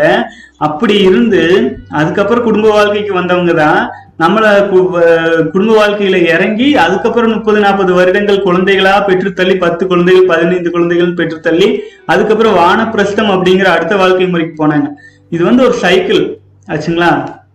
உங்களுக்கு ஐம்பது வயது வரைக்கும் வந்து நீங்க குழந்தை வேணும்னு நினைச்சீங்கன்னா உடல் வந்து அதுக்கு தகுந்த மாதிரி அடாப்ட் ஆயிக்கும். குழந்தை வேண்டாம் என்னுடைய வாழ்க்கையை இதுலயே பண்ணலாம் அப்படின்னா அதுக்கு சில பயிற்சிகள் தேவை. ஆச்சுங்களா? அதுக்கு சில பயிற்சிகள் செஞ்சுட்டு இருந்தீங்க அப்படின்னா வித்து சக்தி வந்து கொஞ்சம் கடினத்தன்மையாகி நமக்கு நம்முடைய மேல் நோக்கிய வாழ்க்கைக்கு நம்ம அந்த வித்து சக்தியில வர எனர்ஜி வந்து நம்ம வந்து நம்ம பல விதங்கள திறமையானவர்களா மாத்துறதுக்கான வேலைகள் இறங்கிட்டு இருக்கோம். இப்போ நீ குழந்தை வேணும்னு முடிவு பண்ணீங்கன்னா அதுக்கான சில பயிற்சிகள் எல்லாம் கொஞ்சம் ரிலீஸ் விட்டு நார்மலா குழந்தை வேணும்ட்டு ஒரு ஒரு ஒரு பத்து பதினஞ்சு நாள் நீங்க இருந்தீங்கன்னா குழந்தை பெற்றுக்கிறதுக்கு தயாராயிரும். அது நாற்பது வயசா இருந்தாலும் அப்படித்தான். துரு பிடிச்சி போறது அது இதுக்கு மனித உடலுக்கு சம்மந்தமே இல்லைங்க. நம்ம ஒன்றும் ரோபோட் கிடையாது. நம்முடைய உடலில் ஒரு சக்தி வருது அப்படின்னா அதை நம்ம மடைமாற்றம் செய்து நம்முடைய வாழ்க்கைக்கு பயன்படும் வழியாக செய்கிறோம். இயல்பே வந்து நமக்கு ஒரு வந்து உடலின் இயல்பே வந்து வித்து சக்தி வீணாக்காம இருக்கிறது தான் ஆனா நம்ம வந்து வீணாக்கிட்டு இருக்கோம். அதுக்கு தூண்டுகோள்களை வந்து உலகம் உருவாக்கி வச்சிருக்கு. அந்த தூண்டுகோள்களை பார்த்து நம்ம தான் வீணாக்கிட்டு இருக்கிறோம். ஆச்சுங்களா? அது வீணாக்கிட்டு இருக்கிறது தான் நமக்கு சரியான வாழ்க்கை முறைங்கிறது தவறு. வீணாக்குறதுக்கான காரணமே வந்து இந்த தூண்டுகோள்கள்னாலதான். அதிகபட்சம் மிக வித்து சக்தியை வந்து சுய இன்பத்தினாலையாச்சும் வீணாக்காம இருக்கணும். அது நம்ம வீணாக்காம இருந்தோம்னா தான் நம்ம உடல் வலிமை அடையும். உடம்புல இருக்கிற எலும்புகள்லாம் பாத்தீங்கன்னா அப்படியே வலிமை இழந்து இளைஞர்கள்லாம் பாத்தீங்கன்னா ஒரு நான் அதை ஏற்கனவே சொல்லியிருக்கிறேன். ஒரு இப்போ கிராமத்துல எண்பது வயசு தாத்தா மம்முட்டி தோல்ல போட்டுட்டு காலையில இருந்து மொட்டை வெயில்லைங்க ஆஹ் அவ்வளவு கடுமையா வேலை செய்யற அந்த உடல் அந்த தாத்தா முன்னாடி இப்ப இருக்கிற இருபத்தஞ்சு வயசு பையனை போய் சண்டை கட்ட சொல்லுங்க பாப்போம். அவர் ஒரு குத்து குத்துனா இவங்க நொறுங்கிடுவாங்க நம்ம என்ன நினைச்சிட்டு நம்ம உடலை வச்சு வளர்த்திட்டு இருக்கிறேன்னு தெரியலீங்க. நம்முடைய ஒரே ஒரு சொட்டு வித்தணுவை வீணாக்கும் போது அதில் பல மில்லியன் மனித விதைகளை இறைச்சி விடுறோம். அது பாவம். ஆச்சுங்களா? அது பாவம் மட்டும் இல்லைங்க. அது வந்து அது மூலமா நம்ம உடலுக்கு கிடைக்கக்கூடிய சக்தி அனைத்துமே காணாம போயிருது. அது எப்படி நான் சொல்றதுன்னு தெரியலைங்க. அந்த மாதிரி வித்து சக்தி வீணாக்கிட்டே இருந்தாதான் குழந்தை பிறக்கும்னு சொல்றவங்க தான் பெரும்பாலும் இந்த மாதிரி வந்து மூல நோயிலிருந்து அனைத்து நோய்களையும் போய் சிக்கிக்கிறாங்க. ஆக்சுவலா எந்த சித்தராவது எந்த யோகியாவது எந்த பிரம்மச்சாரியாவது ஆஸ்பத்திரியில போயிட்டு என்னுடைய இனப்பெருக்கு உறுப்புக்கு பாதிப்பு என்னால அது பண்ண முடியல இது பண்ண முடியல மூல நோய் போய் நின்னா நீங்க பாத்துருக்கவே மாட்டீங்க. அது வந்து அந்த உறுப்பை பயன்படுத்தி பயன்படுத்தி நம்ம வந்து வலிமை இழக்க செஞ்சிடறோம். ஆச்சுங்களா வலிமை இலக்கு செஞ்சதுக்கு அப்புறம் வலிமை இழக்க செஞ்சாதான் அது வலிமையாவே இருக்குங்கிற ஒரு கற்பனை வாதம் வேற போட்டுக்கிறோம். அது அப்படி இல்லை இரும்பு சாமானங்களுக்கும் நம் உடலுக்கும் பல வித்தியாசம் இருக்குது சகோ. அதை ஒரு பொருட்டை நினைச்சிட்டு கவலை கொள்ள வேண்டிய அவசியம் இல்லை. நம்முடைய வாழ்க்கைங்கிறது நம்ம பத்தாயிரம் வருஷத்துக்கு ஒன்றும் அப்படி வச்சிருக்க முடியாது இல்லைங்களா? நம்ம ஒரு நூறு நூறு வாழ்க்கை வாழ போறோம் அதுல ஒரு முப்பது வருடங்கள் தான் இந்த ஒரு வித்து சக்தி தரமா சுரக்கிற வருஷம். அந்த முப்பது வருடங்கள்ல நம்ம எவ்வளவு தூரம் நம்ம சம்பாதிக்கிறோமோ அதை வந்து நம்ம கடைசி காலத்துல நமக்கு பயனளிக்கும். ஆச்சுங்களா? சொத்து சேர்த்து வைக்கிறது பயனளிக்குதோ இல்லையோ இல்லைங்க. வித்து சேர்த்து வச்சா பயனளிக்கும். கடைசி காலத்துல நோய் நொடி இல்லாம இருக்கலாம். ஆச்சுங்களா? வாழ்க வளமுடன். அடுத்தது முப்பத்தி எட்டாவது நாள் வாழ்க வளமுடன். முப்பத்தி எட்டாவது நாள் சொன்னது கார்த்திகேயன். அது இன்னைக்கு வந்து முப்பத்தி ஒன்பதாவது நாள் வந்திருப்பீங்க. வாழ்க வளமுடன் சகோ. அடுத்தது வந்து Silambarasan Damodaran today is my third day வாழ்க வளமுடன் சகோ. கண்டிப்பா நீங்க அச்சீவ் பண்ணுவீங்க. வாழ்க வளமுடன். அடுத்தது வந்து சரவணா. எஸ் சூப்பர் அண்ணா. வாழ்க வளமுடன். அடுத்து பிரவீன்குமார் கேள்வி கேட்டிருக்கீங்க? ஒரு நிமிஷங்க. Um, அண்ணா இப்ப ஒருத்தருக்கு ஒருத்தவங்களுக்கு uh, ஃபிளாட் லைன் ரெண்டு மாசம் ரெண்டு மாசம்னா அந்த ரெண்டு மாசமும் ஃபுல்லா ஃபிளாட் லைன்லயே இருப்பாங்களா? இல்ல ரெண்டு மாசத்துல பல ஃபிளாட் லைன் வருமா? அந்த ரெண்டு மாசத்துல ஃபிளாட் லைன் வந்து வந்து போகுமா? ப்ளீஸ் ஆன்சர் பண்ணுங்கண்ணா. ஓகே சகோ ஆக்சுவலா ஃபிளாட் லைன் அப்படிங்கிறது உடலுக்கு உடல் ஒருவருக்கு ஒருவர் மனிதனுக்கு மனிதன் டோட்டலா மாறுங்க. அது ஒரு சிலருக்கு வந்து பத்து நாள் இருக்கும் ஒரு சிலருக்கு மூன்று நாள் இருக்கும் ஒரு சிலருக்கு இரண்டு மூன்று மாதங்கள் இருக்கும். நம்ம உடலை எவ்வளவு தூரம் சேதம் செஞ்சிருக்கிறோம் அப்படிங்கறத பொறுத்து ஃபிளாட் லைனினுடைய காலம் அதனுடைய அளவுகள் அது எல்லாமே மாறுபடுங்க. ஆனா வந்து இது நான் உங்களுக்கு பிளாட் லைனுக்கு சம்பந்தமா இரண்டு வீடியோக்கள் ஏற்கனவே போட்டிருக்கிறேன். அது நீங்க டைம் இருந்தா பாருங்க. அப்புறம் வந்து பாத்தீங்கன்னா இந்த பிளாட் லைன் அப்படிங்கிறதுக்கு இன்னொரு சின்ன ஒரு உதாரணம் மட்டும் நான் சொல்லிடுறேன். ஃபிளாட் லைன் வந்து பாத்தீங்கன்னா இப்போ நம்ம வந்து ஒரு மலையில் ஏறி போயிட்டு இருக்கிறோம் அப்படின்னா ஒரே செங்குத்த படிக்கட்டுகளா போச்சுன்னா நம்மளால ஏற முடியாது. ஆகவே அது என்ன பண்ணுது? ஒரு குறிப்பிட்ட படிக்கட்டுல நம்ம ஏறுறோம் அதுக்கப்புறம் பிளாட் வருது. ஃபிளாட் லைன் அப்படின்னா கீழே போறது இல்லைங்க. ஃபிளாட் லைன் அந்த நம்ம மேல ஏறின இடத்த ஸ்டெபிளைஸ் பண்றதுக்கான இடம். அது ஸ்டேபிளைஸ் ஆகும் ஆன பிறகு திரும்பவும் மேல போகும் திரும்பவும் ஸ்டேபிள் ஆகும். இது வந்து நம்முடைய காலம் நம்முடைய ஆயுள் முழுக்க இந்த மாதிரி வந்து பிளாட் லைன் வந்து வந்து வந்து தான் போகும் மலை ஏறி இறைவனை அடையும் வரை. ஆச்சுங்களா? அது ஏன்னு கேட்டீங்கன்னா அந்த பிளாட் லைன் அப்படிங்கிறது தான் நம்ம சேர்த்து வச்ச வித்து சக்தியை நமக்கு உடலுக்குள்ள போய் ரிப்பேர் ரீஒயரிங் வேலை செய்து நம்மை வலிமையாக்குது. வலிமையாக்கிட்டு இருக்குதுன்னு அர்த்தங்க. அது நம்ம உடலை வலிமையாக்குதுங்கிறத புரியாம தான் நம்ம வந்து அதை வீக் ஆக்குதுன்னு நினைச்சிட்டு வேற மாதிரி ச- பலரும் வந்து இந்த ட்ராப்ல விழுந்துடுறாங்க. கொஞ்ச நாள் தான் வரும். ரொம்ப நாள் நீடிக்காது. ஒரு நாற்பத்தி எட்டு நாட்கள் கடக்கும் போது இதையெல்லாம் தாண்டி வர்ற பக்குவம் வந்துடும் நாற்பத்தி எட்டு நாட்கள் கடந்து வித்து சக்தியை சேமிச்சுட்டே வரும்போது நீங்களே உணர்வீங்க சோசியலி பொதுவெளியில் நீங்க பழகுற விதம் உங்களுக்கே தெரியும் மாறி இருக்கும். எல்லாமே மாற்றம் அடைஞ்சிருக்குங்க. அது அது வந்து பாத்தீங்கன்னா உங்களுக்கே உணர்வீங்க. வாழ்க வளமுடன் சகோ. ஃபிளாட் லைன் வந்து ஒரு பெரிய விஷயமா நினைச்சுக்க வேண்டியதில்லை. அதை போற போக்குல கடந்துட்டு போயிடலாம் நாற்பத்தி எட்டு நாட்கள் அதுக்கு அதை முக்கியத்துவப்படுத்தி படுத்தி யோசிக்க வேண்டாங்க. அது தானாகவே அதை கடந்து போய்விடலாம். அதுக்கு அதுக்காக நம்முடைய இதுவரை செய்த தவறுகளுக்கான ஒரு சின்ன பிராயச்சித்தமா அதை எடுத்துக்கலாங்க. வாழ்க வளமுடன். அடுத்தது மனோஜ் குமார் முப்பத்தி நாலு மறுபிறவி உண்டா? சகோ மறுபிறவி அப்படிங்கிறது என்னை பொறுத்த வரைக்குங்க நம்மளை பொறுத்த வரைக்குங்க நம்முடைய வித்து சக்தி. வெளியில போய் ஒரு பெண்ணின் வயிற்றில் கருவாகி குழந்தையா வருவதுதான் மறுபிறவி அப்படிங்கிறது என்னுடைய அபிப்பிராயம். ஆச்சுங்களா? அது நம்ம நம்ம இறந்து மண்ணோட மண்ணான பின்னாடி எங்கேயோ வானத்துல இருந்து இன்னொரு பிறவியா வந்துருவோம் அப்படிங்கறது பத்தி எனக்கு தெரியலைங்க. அது என்னுடைய கருத்து வந்து மறுபிறவி நம்ம வித்து சக்தி வீணாக்கும் போது கிடைக்கும். வாழ்க வளமுடன். அடுத்தது வந்து பாத்தீங்க அப்படின்னா சார் நல்லவங்க ஏன் ரொம்ப காலம் உயிர் வாழ மாட்டேங்கிறாங்க? சீ சீக்கிரமா இறந்து விடுறாங்க. கெட்டவங்க தான் ரொம்ப காலம் உயிர் வாழ்றாங்க. இந்த உலகம் கெட்டவங்களுக்காகத்தான் கெட்டவங்களுக்கானதா? இதான் அஹ், கலி கலியுகம் கலியுகமா? எனக்கு தெரிஞ்சு நிறைய நல்லவங்க சீக்கிரம் இறைவனிடம் போய் சேர்ந்துடுறாங்க. ஆனா கெட்ட உள்ளம் படைத்தவர்கள் நீண்ட ஆயுளோடு வாழ்றாங்க. சகோ நீங்க இதுக்கு எந்த உதாரணமும் சொல்லல. கெட்டவர்கள் அப்படிங்கிறது வந்து இன்னொரு விஷயம் என்னன்னு கேட்டீங்கன்னா யாருமே நூறு சதவீத நல்லவர்களாகவும் இருக்க முடியாது நூறு சதவீத கெட்டவர்களாகவும் இருக்க முடியாது. அவங்க வந்து ஒரு சில விதங்களில் கெட்டவர்களா நம்ம பார்வைக்கு படலாம் ஆனா அவங்களே நல்லவங்களா ஒரு சில பார்வைக்கு தெரியப்படலாம் அது உயிர் வாழ்க்கை நீளம் அப்படிங்கிறது அவங்க உடலை எப்படி மெயின்டைன் பண்றாங்க? எந்த வகையான உணவுகளை எடுத்துக்கிறாங்க? எந்த அளவு வித்து சக்தியை வீணாக்காமல் இருக்கிறாங்க அப்படிங்கறத பொறுத்து. அது வந்து அதுவும் இல்லாம பாத்தீங்கன்னா நல்லவர்களுக்கு இந்த உலகத்துல வந்து உலகத்தின் மேல் வந்து ஆசை குறைவு. ஆச்சுங்களா நல்லவங்களுக்கு வந்து வாழணுங்கிற ஆசை ரொம்பவே கம்மியா இருக்கும். இப்ப என்னையே பாத்தீங்கன்னு வைங்களேன் சில சமயம் அப்படியே அமைதியா வாழ்க்கையில யோசிக்கும் போது வாழ்ந்து வாழ்ந்து என்ன செய்ய போறோம்? ஆச்சுங்களா? அதாவது ஒரு ஒரு ஆசை இருக்கிறவங்க தான் வாழணும் வாழணும் வாழணும்னு ஆசை இருக்கிறவங்க தான் ஆஹ், அதிகமான தவறுகளும் செய்யறாங்க கெட்டவங்களாவும் மாறிடுறாங்க பலரோட பார்வைக்கு. இப்ப ஆசை குறைவா இருக்கிறவங்க வந்து வாழணுங்கிற ஆசையே ஒரு குறிப்பிட்ட வயசுக்கு அப்புறம் அவங்களுக்கு இல்லாம போயிடும் அந்த மாதிரி போகும்போது அது எப்படி வாழ்க்கையை நீட்டி நீட்டிக்குங்க?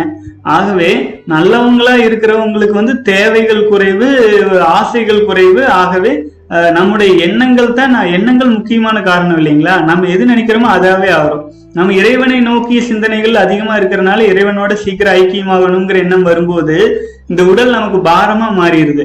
அதே நான் எவ்வளவோ நல்லவங்க நீண்ட காலம் வாழ்ந்திருக்காங்க. ஈவன் பாபாஜியில ரெண்டாயிரம் வருஷம் சித்தர்கள்லாம் ஆயிரக்கணக்கான வருடங்கள் வாழ்ந்துட்டு இருக்காங்க அது வந்து த பர்பஸ் நம்ம வந்து ஒரு பர்பஸ் வாழ்க்கையில ஒரு லட்சியத்தை வச்சுட்டு வாழ ஆரம்பிச்சோம் அப்படின்னா நம்ம வித்து சக்தி காத்துட்டு இருக்கிறதுனால அதுவரை நம் காலம் நீண்டுட்டே போகும்.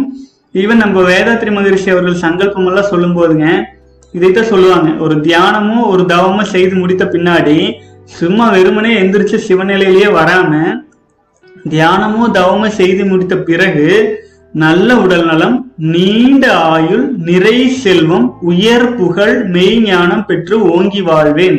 அப்படின்ட்டு இந்த மாதிரி ஒரு பாசிட்டிவ் சங்கல்பத்தை நம்மளவே சொல்ல வச்சிடுறாங்க. அந்த மாதிரி தான் நம்ம பண்ணணுங்க நம்ம வாழ்க்கையில மனசுல சும்மா இருக்கிற நேரத்துல எல்லாம் நல்ல உடல் நலம் நீண்ட ஆயுள் நிறை செல்வம் உயர் புகழ் மெய் ஞானம் பெற்று ஓங்கி வாழ்வேன்னு மனசுக்குள்ள அடிக்கடி நல்ல விஷயங்கள் சொல்லிட்டே இருக்கீங்களே அது வந்து உடல் வந்து அதுக்கு அடாப்ட் ஆயிக்கும் ஆச்சுங்களா? அடாப்ட் ஆகி நம்ம ஆயுளும் அதிகரிக்கும்.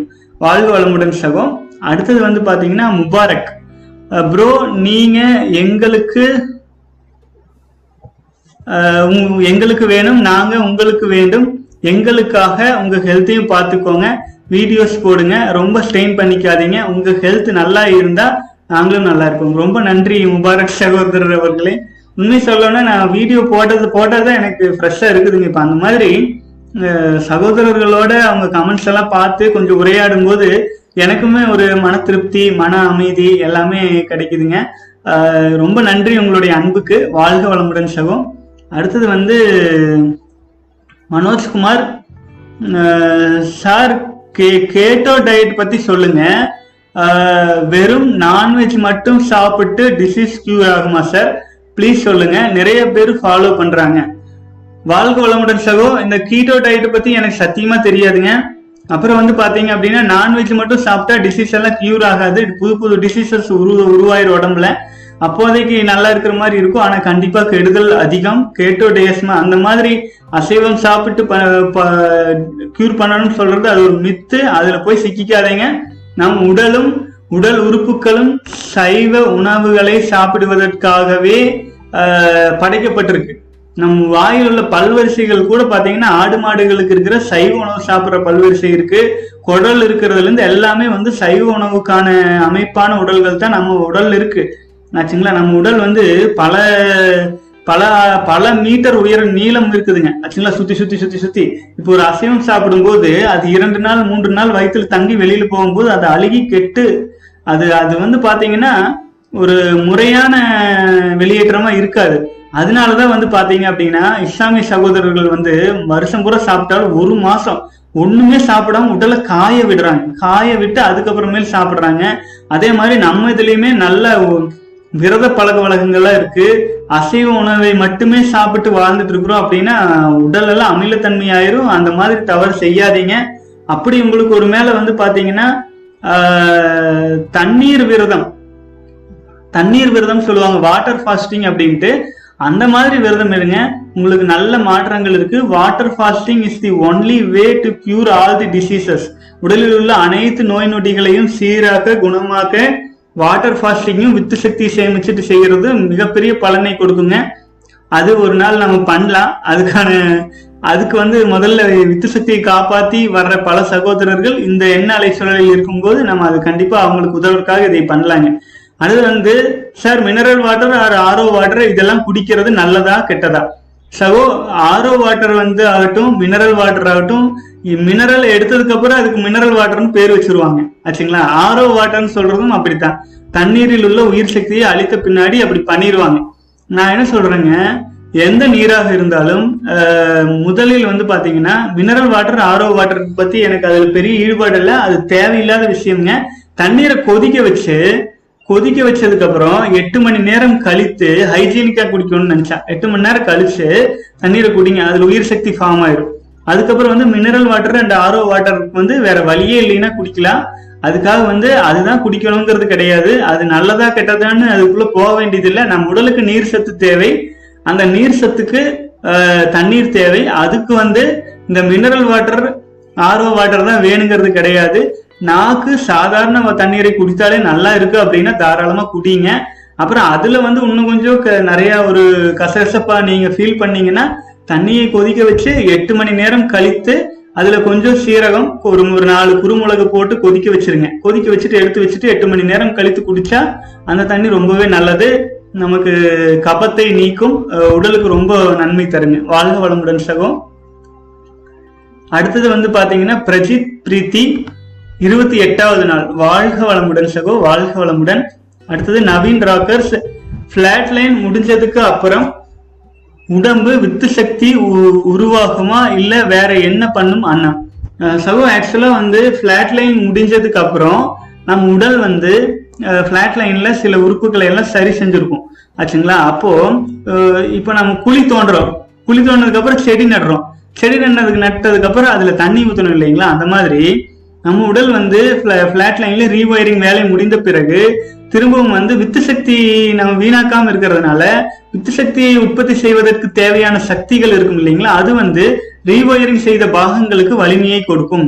அந்த வலிமையை கொடுக்க ஆரம்பிச்சுட்டு அதுக்கப்புறம் இன்னும் கொஞ்ச நாளைக்கு வந்து அது மூணு மாசமாம் இருக்கலாம் ஆறு மாசமாம் இருக்கலாம். நல்ல தினம் தினம் தினம் நல்ல ஒரு வலிமையான ஒரு உணர்வு கிடைக்குங்க. உலகத்தை வந்து ரொம்ப போல்டா ஃபேஸ் பண்ணுவோம். நம்ம வந்து பாத்தீங்கன்னா நமக்கு பல மாற்றங்கள் கிடைக்கும். அந்த இது அந்த இதுல போயிட்டு இருக்கும்போது அப்புறம் திரும்பவும் வந்து பாத்தீங்க அப்படின்னா அந்த உடல் உறுப்புகளை வந்து மேலும் வலிமைப்படுத்துறதுக்கு. அதை அதனை வந்து ஒரு ஓவராயில் செய்து இன்னும் கொஞ்சம் வலிமைப்படுத்துறதுக்கும் நம்முடைய வித்து சக்தியின் கொள்ளளவை அதிகப்படுத்துவதற்காகவும் மறுபடி பிளாட் லைன் வரும். அந்த பிளாட் லைனுக்கு வந்து பாத்தீங்க அப்படின்னா அதுவும் சில காலம் போயிட்டு இருக்கும் இது வந்து மாறி மாறி வந்துட்டு இருக்குங்க. ஆனா மாறி மாறி வந்தாலும் நம்ம வந்து முன்னேறிட்டே இருப்போம். நம்முடைய முன்னேற்றங்கள் தொடர்ந்துட்டே இருக்குங்க. வாழ்க வளமுடன் சகோ. வித்து சக்தி வந்து பாத்தீங்கன்னா வித்து சக்தி எப்ப வேணாலும் உருவா வித்து சக்தி வித்து கலையத்துல இருந்து வீணாகுதுனாலே உருவாகிறதுக்கு ஆரம்பிச்சிடும் வித்து சக்திங்கிறது உருவாகிறதுக்கு வந்து வித்து சக்தி வந்து கலையத்துல மட்டும் இல்லைங்க. வித்து கலையத்துல மட்டும் இல்ல உடல் பூராமே அந்த சக்தி இருக்கு. ஆகவே வந்து அது இல்லாத இல்லாம என்னைக்குமே போயிடாது வாழ்க வளமுடன். அடுத்தது அண்ணா ஆஃப்டர் ஃபிளாட் லைனுக்கு அப்புறம் இது வந்து நவீன் ராக்கர்ஸ் கேட்டிருக்கீங்க. பாடி என்ன பண்ணும்? ஃபிளாட் லைன்ல நம்ம பாடியில ப்ராப்ளம் எல்லாம் கியூர் ஆகும்னு சொல்றீங்க. அந்த ப்ராப்ளம் எல்லாம் கியூர் ஆனதுக்கு அப்புறம் என்ன நடக்கும்? உடம்புல தெளிவா சொல்லுங்க அப்படிங்கிறீங்க. இன்னொரு கேள்வி இருக்கு அதையும் பார்த்துறேன். அண்ணா ஒரு கேள்வி. டெய்லியும் செலிபஸி ஃபாலோ பண்றோம். திங்க் பண்றதே பெரிய டெய்லி செலிபஸி ஃபாலோ பண்றோம். திங்க் பண்றதே பெரிய ப்ராப்ளம் ஆகிறாதா இதை பத்தியே நெட்ல சர்ச் பண்ணிட்டு இருந்தா கடைசியில வித்து சக்தியை வீண் பண்ண பண்ற போற அளவுக்கு வாய்ப்பு இருக்கா? அப்புறம் வந்து இன்னும் ஒரு கேள்வி கேட்டிருக்கீங்க அதையும் நான் பார்த்துறேன். தாயை திட்டுவதால் ஏற்படும் விளைவுகள் என்ன? நான் சின்ன வயசுல நான் டீனேஜ்ல டென்த் படிக்கும்போது என் அம்மாவை திட்டிருக்கேன். அதனால நான் இப்ப பயங்கரமா பல பிரச்சனைகள்ல இருக்கேன். நான் யோசி யோசிக்கிறேன். நான் சின்ன வயசுல செஞ்ச தப்புனாலேயே தப்புனாலேயே ப்ரோ அதுக்கு ஏதாவது வழி இருக்கா? ஓகே அதுக்கு சகோதரர் கோபிநாத் வந்து ஒரு பதில் போட்டிருக்காங்க. நீயுமா நானும் தான் என் அம்மாவை என்ன படிக்கமோ அதை பண்ணு. என்ன பிடிக்குமோ அதை பண்ணு. ஐஎம் இன் டெல்லி கௌதம் நகர் டெல்லி தானியா தான் தனியாக தனியா தான் இருக்கேன். சின்ன வயசுல அம்மா பேச்ச கேட்கல ஆனா இப்போ கஷ்டப்படுறேன். கண்டிப்பா தமிழ்நாட்டுக்கு போய் பார்க்கணும். வெள்ளூர் போய் வாழ்க வளமுடன் சகோ. ப்ரோ தேங்க்யூ பல கஷ்டங்களை அனுபவிக்கிறேன் ப்ரோ எப்பயுமே துன்பம் தான் வாழ்க்கை போகுது. யோசிச்சு பார்த்தேன் என்னோட அம்மாவுக்கு தவிர நான் யாருக்கும் கஷ்டம் கொடுத்ததில்லை. கஷ்டம் என்றால் சொந்தக்காரங்க முன்னாடி வச்சு திட்டுவது சபிப்பது ரெண்டு மூணு வாட்டி அடிக்க கூட செஞ்சிருக்கேன் எனக்கு அப்பா தெரியலை. கொஞ்சம் கொஞ்சமாக லைஃப்பில் படுற கஷ்டம் எல்லாம் எனக்கு என் தாய்க்கு செஞ்ச கஷ்டமாக தான் உணர்த்துது. நவீன் ராக்கர்ஸ் இப்போ நீங்கள் வந்து செலிபஸி பற்றி கேட்டிருக்கீங்க. அதே சமயத்தில் வந்து உங்களுடைய ப தாயை வந்து திட்டுவதனால உங்களுக்கு எந்த பாதிப்பு இருக்கான்னு கேட்டிருக்கீங்க. கண்டிப்பாக வந்து சகோ அம்மாங்கிறது வந்து நமக்கு உடலை கொடுத்தவங்க இல்லைங்களா? இந்த உடல் வந்து அவங்க இல்லாமல் வரல. இதுல நம்ம உடல் மேல அவங்களுக்கு நூறு சதவீதம் இல்ல ஆயிரம் சதவீத உரிமை அவங்களுக்கு இருக்கு. நம்மள நமக்கு வந்து அவங்கள திட்டுறதுக்கு அவங்கள பேசுறதுக்கு உரிமை இருக்கு. உரி அதாவது திட்டுறதுக்கு வந்து நமக்கு அவங்களுக்கு மரியாதை செலுத்துறதுக்கு தான் நமக்கு உரிமை இருக்கு. ஆச்சுங்களா? திட்டுறதுக்கு பேசுறதுக்குன்னா அன்பால திட்டுறது வேற. அன்பை வந்து ஏமா அதை எடுத்து கொடு அது பண்ணு இது பண்ணு எனக்கு பண்ணு. அது ஒரு உரிமையோட கேட்கறது வேற. ஆனா அடிக்கிற அளவுக்கு நம்ம போயிருக்கும்போது அது கண்டிப்பா பாவமா பதிவாகுங்க. அது வந்து தொடர்ந்து எந்த பாவமுமே நிலைக்காது. அதுக்கான செயல்களை நீங்க செஞ்சுட்டே இருக்கும்போது அது தானாகவே கழிஞ்சிரும். அதுக்கு அதை பரிகார நிவர்த்தி பண்ணிருங்க. அம்மாவை கூட இப்ப கூப்பிட்டு பேசுங்க. மன்னிப்பு கேளுங்க. மன்னிப்பு கேட்டுருங்க. அம்மா நான் உன்னை திட்டிட்டேன். அதனால வந்து நான் இந்த வாழ்க்கையில் இப்ப இப்படி கஷ்டப்படுறேன். இப்ப நம்ம கிட்ட சொல்றது அம்மா கிட்ட சொன்னீங்கன்னா அந்த பாவம் கழிஞ்சிரும். ஆச்சுங்களா? தயவு செஞ்சு அதை பண்ணுங்க முடிஞ்சிச்சுன்னா அம்மா கிட்ட கூப்பிட்டு பேசுங்க. நான் அதை தப்பு பண்ணிட்டேன் அதனால இப்ப நான் கஷ்டப்படுறேன் அப்படின்ட்டு மனச உண்மையை ஒற்றுக்க ஒத்துக்கோங்க. சொல்லி அவங்க கிட்ட பரிகாரமா பேசுங்க. அது தானா அந்த பாவம் எல்லாம் கழிஞ்சிரும் அப்புறம் வந்து இந்த சூழல்களும் வந்து பாத்தீங்கன்னா இது ஒரு ஒரு கஷ்டத்தை நம்ம அனுபவிக்கிறோம் அப்படின்னா அந்த ஒரே ஒரு கஷ்டத்தினால இருக்காதுங்க. நம்ம செஞ்ச பாவமா இருக்கலாம் நம்ம முற்பிறவியில ப பாவமாவும் இருக்கலாங்க. நம் தாய் தந்தையர் தாத்தா பாட்டி அவங்க கொடுத்த உடல் தானே நம்மளுது. அவர்கள் செய்த பாவ பாவங்கள் கூட நம்முடைய வாழ்க்கையில கஷ்டங்களை கொடுக்கலாம் ஆகவே வந்து எதை பற்றி நீங்க கவலைப்பட வேண்டிய காலம் இது அல்ல. இப்ப நீங்க வந்து வித்து சக்தியை சேமிச்சுட்டு வர்ற இந்த காலகட்டத்துல உங்களுக்கு உடலும் மனமும் வலிமை அடைஞ்சிட்டே வர்ற இந்த காலகட்டத்துல இந்த பாவங்களில் இருந்தெல்லாம் நீங்க வெளியில வந்துடலாம் அது எப்படின்னு கேட்டீங்கன்னா ஒரு ஒரு ஒரு சின்ன ஒரு படம் ஒன்று பார்த்தனுங்க. ஒரு ஒரு ஒரு சின்ன நாய்க்குட்டி ரோட்ல போயிட்டு இருக்கு அந்த நாய்க்குட்டி வந்து ஒரு சாதாரணமா ஒரு பூனை வந்தா கூட கடிச்சு சாப்பிட்ரும் நாய்க்குட்டி குட்டி நாய்க்குட்டி. அந்த அளவுக்கு வீக்கா இருக்கிற அந்த நாய்க்குட்டி வளர வளர வளர வளர அனுபவங்கள் பெருசாக பெருசாக பெருசாக அந்த நாய் வந்து நின்னா அந்த பூனை பயந்துக்கும். நாய் முன்னாடி போறக்கே தயங்கி தயங்கி போகும். ஏன்னு கேட்டீங்கன்னா நம்மை நம்ம வலிமையாக்கிட்டே போக போக போக இந்த மாதிரி சின்ன சின்ன விஷயங்கள் ஃபேஸ் பண்ற எல்லாமே சரியாயிட்டே வரும். ஆகவே நம்மை நம்ம வலிமையாக்கிக்கிறதுக்கு தான் பிறந்திருக்கிறோம். நம்ம வலிமையாக்கிக்கிறதுக்காக தான் இறைவன் நம்ம கிட்ட வித்து சக்தியை கொடுத்துருக்காரு. நம்ம கிட்ட இறைவன் கொடுத்த அந்த வித்து சக்தியை நம்ம காப்பாத்தாம விடும்போதுதான் நம்ம வந்து பல தாக்குதல்களுக்கும் ஆளாயிடுறோம். ஆகவே நீங்க சாபம் அது இதுன்னு கவலை கொள்றதுக்கு பதிலா நம்ம நம்ம கிட்ட இருக்கிற ஒரு சொட்டு வித்தனையை வீணாக்கும் போது ஆயிரக்கணக்கான விதைகள் மனித விதைகள் நம்முடைய வாரிசுகளை க- அழிக்கிறோம் இல்லைங்களா? அந்த பாவத்தை செய்யாம இருப்போம். அது வந்து நமக்கு பல புண்ணியங்களை கொடுக்கும். அது நம்மளை பல விஷயங்கள்ல இருந்து வெளியில கொண்டு வந்துடும் வாழ்க வளமுடன் சகம் அடுத்தது வந்து ஃப்ளாட் லைனுக்கு பிறகு பாடி என்ன பண்ணும்?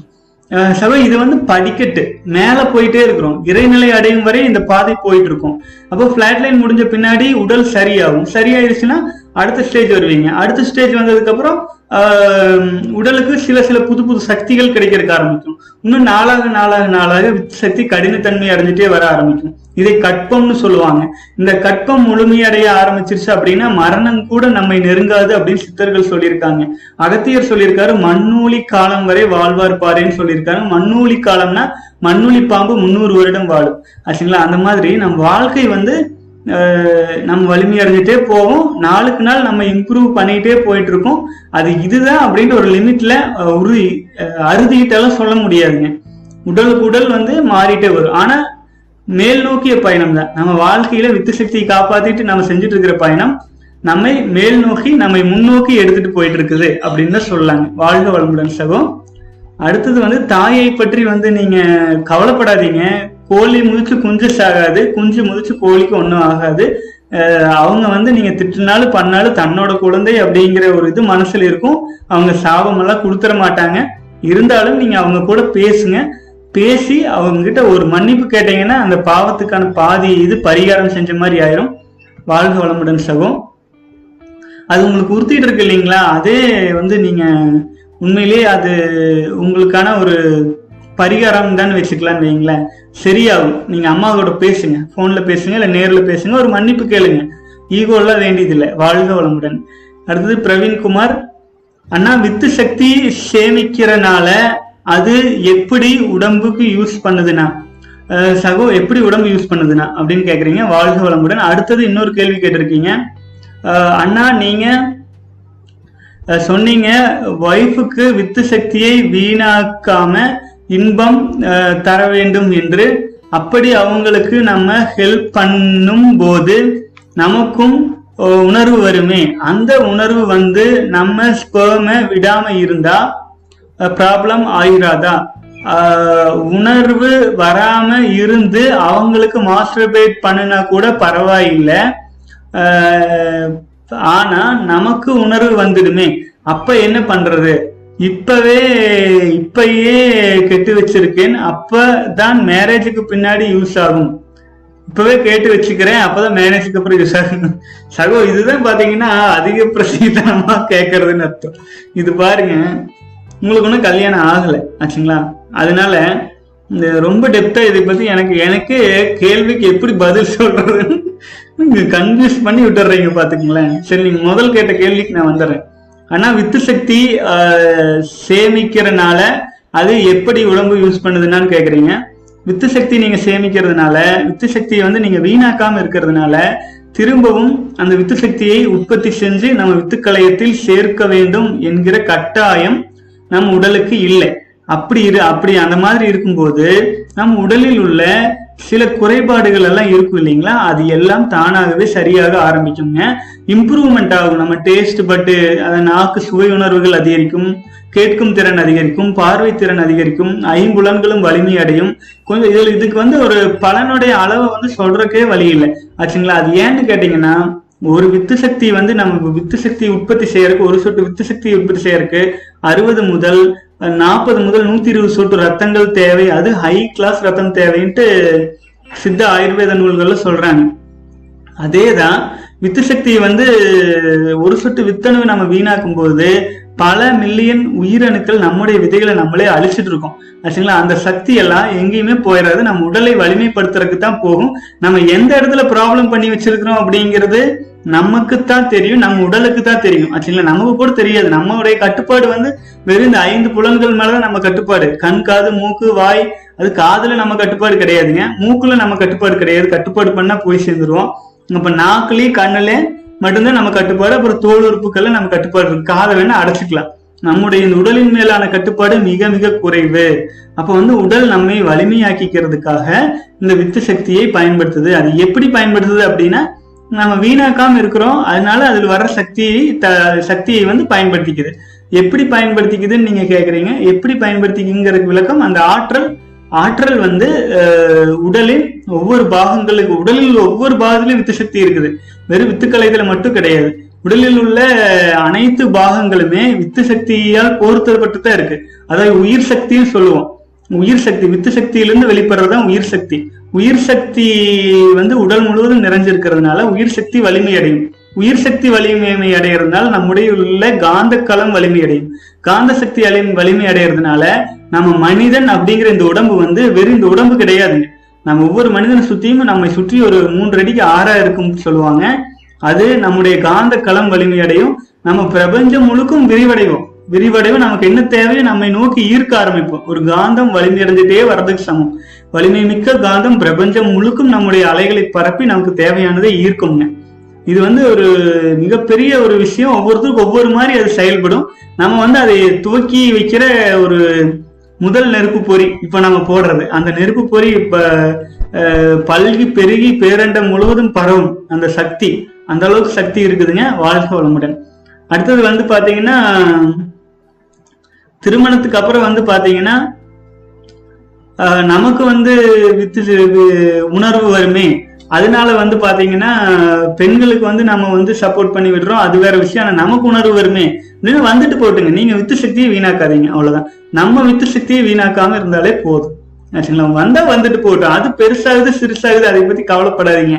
சகோதரர்களே என்னுடைய ஒரு வேண்டுகோள் என்னன்னா என்னை வந்து ஒரு செக்ஸ் டாக்டரா மாத்திரக்கூடாது.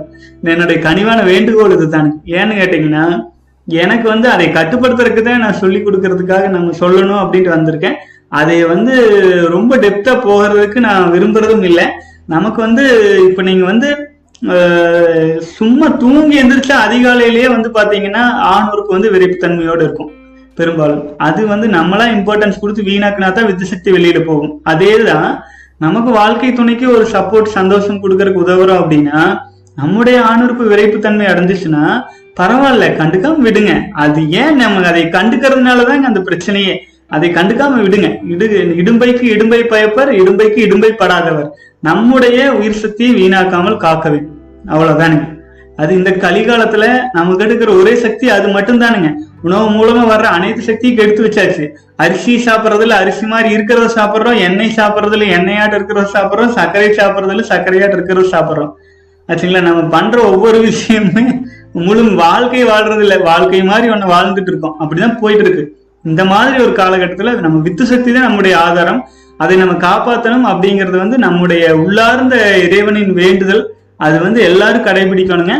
ரொம்ப டெப்தா அப்படி போக வேண்டியது இல்லை வித்து சக்தியை தான் வீணாக்காம இருக்கும்னு சொல்றேன். உடல் உறுப்புகள் வந்து அது தன்னுடைய விரிப்புத்தன்மையை காட்டத்தான் செய்யும். அதை நம்ம கண்டுக்காம விடுறது மிக சிறப்புங்க. முக்கியத்துவம் கொடுக்க வேண்டியதில்லை. வாழ்க வளமுடன். அடுத்தது வந்து ஜெகா ஜெகதீஷ் கேள்வி கேட்டிருக்கீங்க. Flat line time masturbate பண்ணிட்டு மறுபடியும் எப்போ ஃபிளாட் லைன் வருதோ அப்போ மறுபடியும் மாஸ்டர் மாஸ்டர் பேட் பண்ணலாமா ப்ரோ ப்ளீஸ் சொல்லுங்க. மாஸ்டர் பேட் ரொம்ப நாள் ஆகும் போல மாஸ்டர் பேட் ரொம்ப நாள் ஆகும் போல ரொம்ப வீக் ஆகுது. ஸோ ஒர்க் அவுட் பண்ண எனர்ஜி வேணும் ப்ரோ ஆனால் நான் இன்னும் செலிபஸி ஃபாலோ பண்ணிட்டு தான் இருக்கேன். இந்த கமெண்ட்டுக்காக வெயிட்டிங் ப்ரோ ஏற்கனவே இந்த கமெண்ட் பண்ணும் பண்ணினேன். நீங்கள் ரிப்ளை பண்ணலை மறுபடியும் பண்ணி பண்ணியிருக்கேன்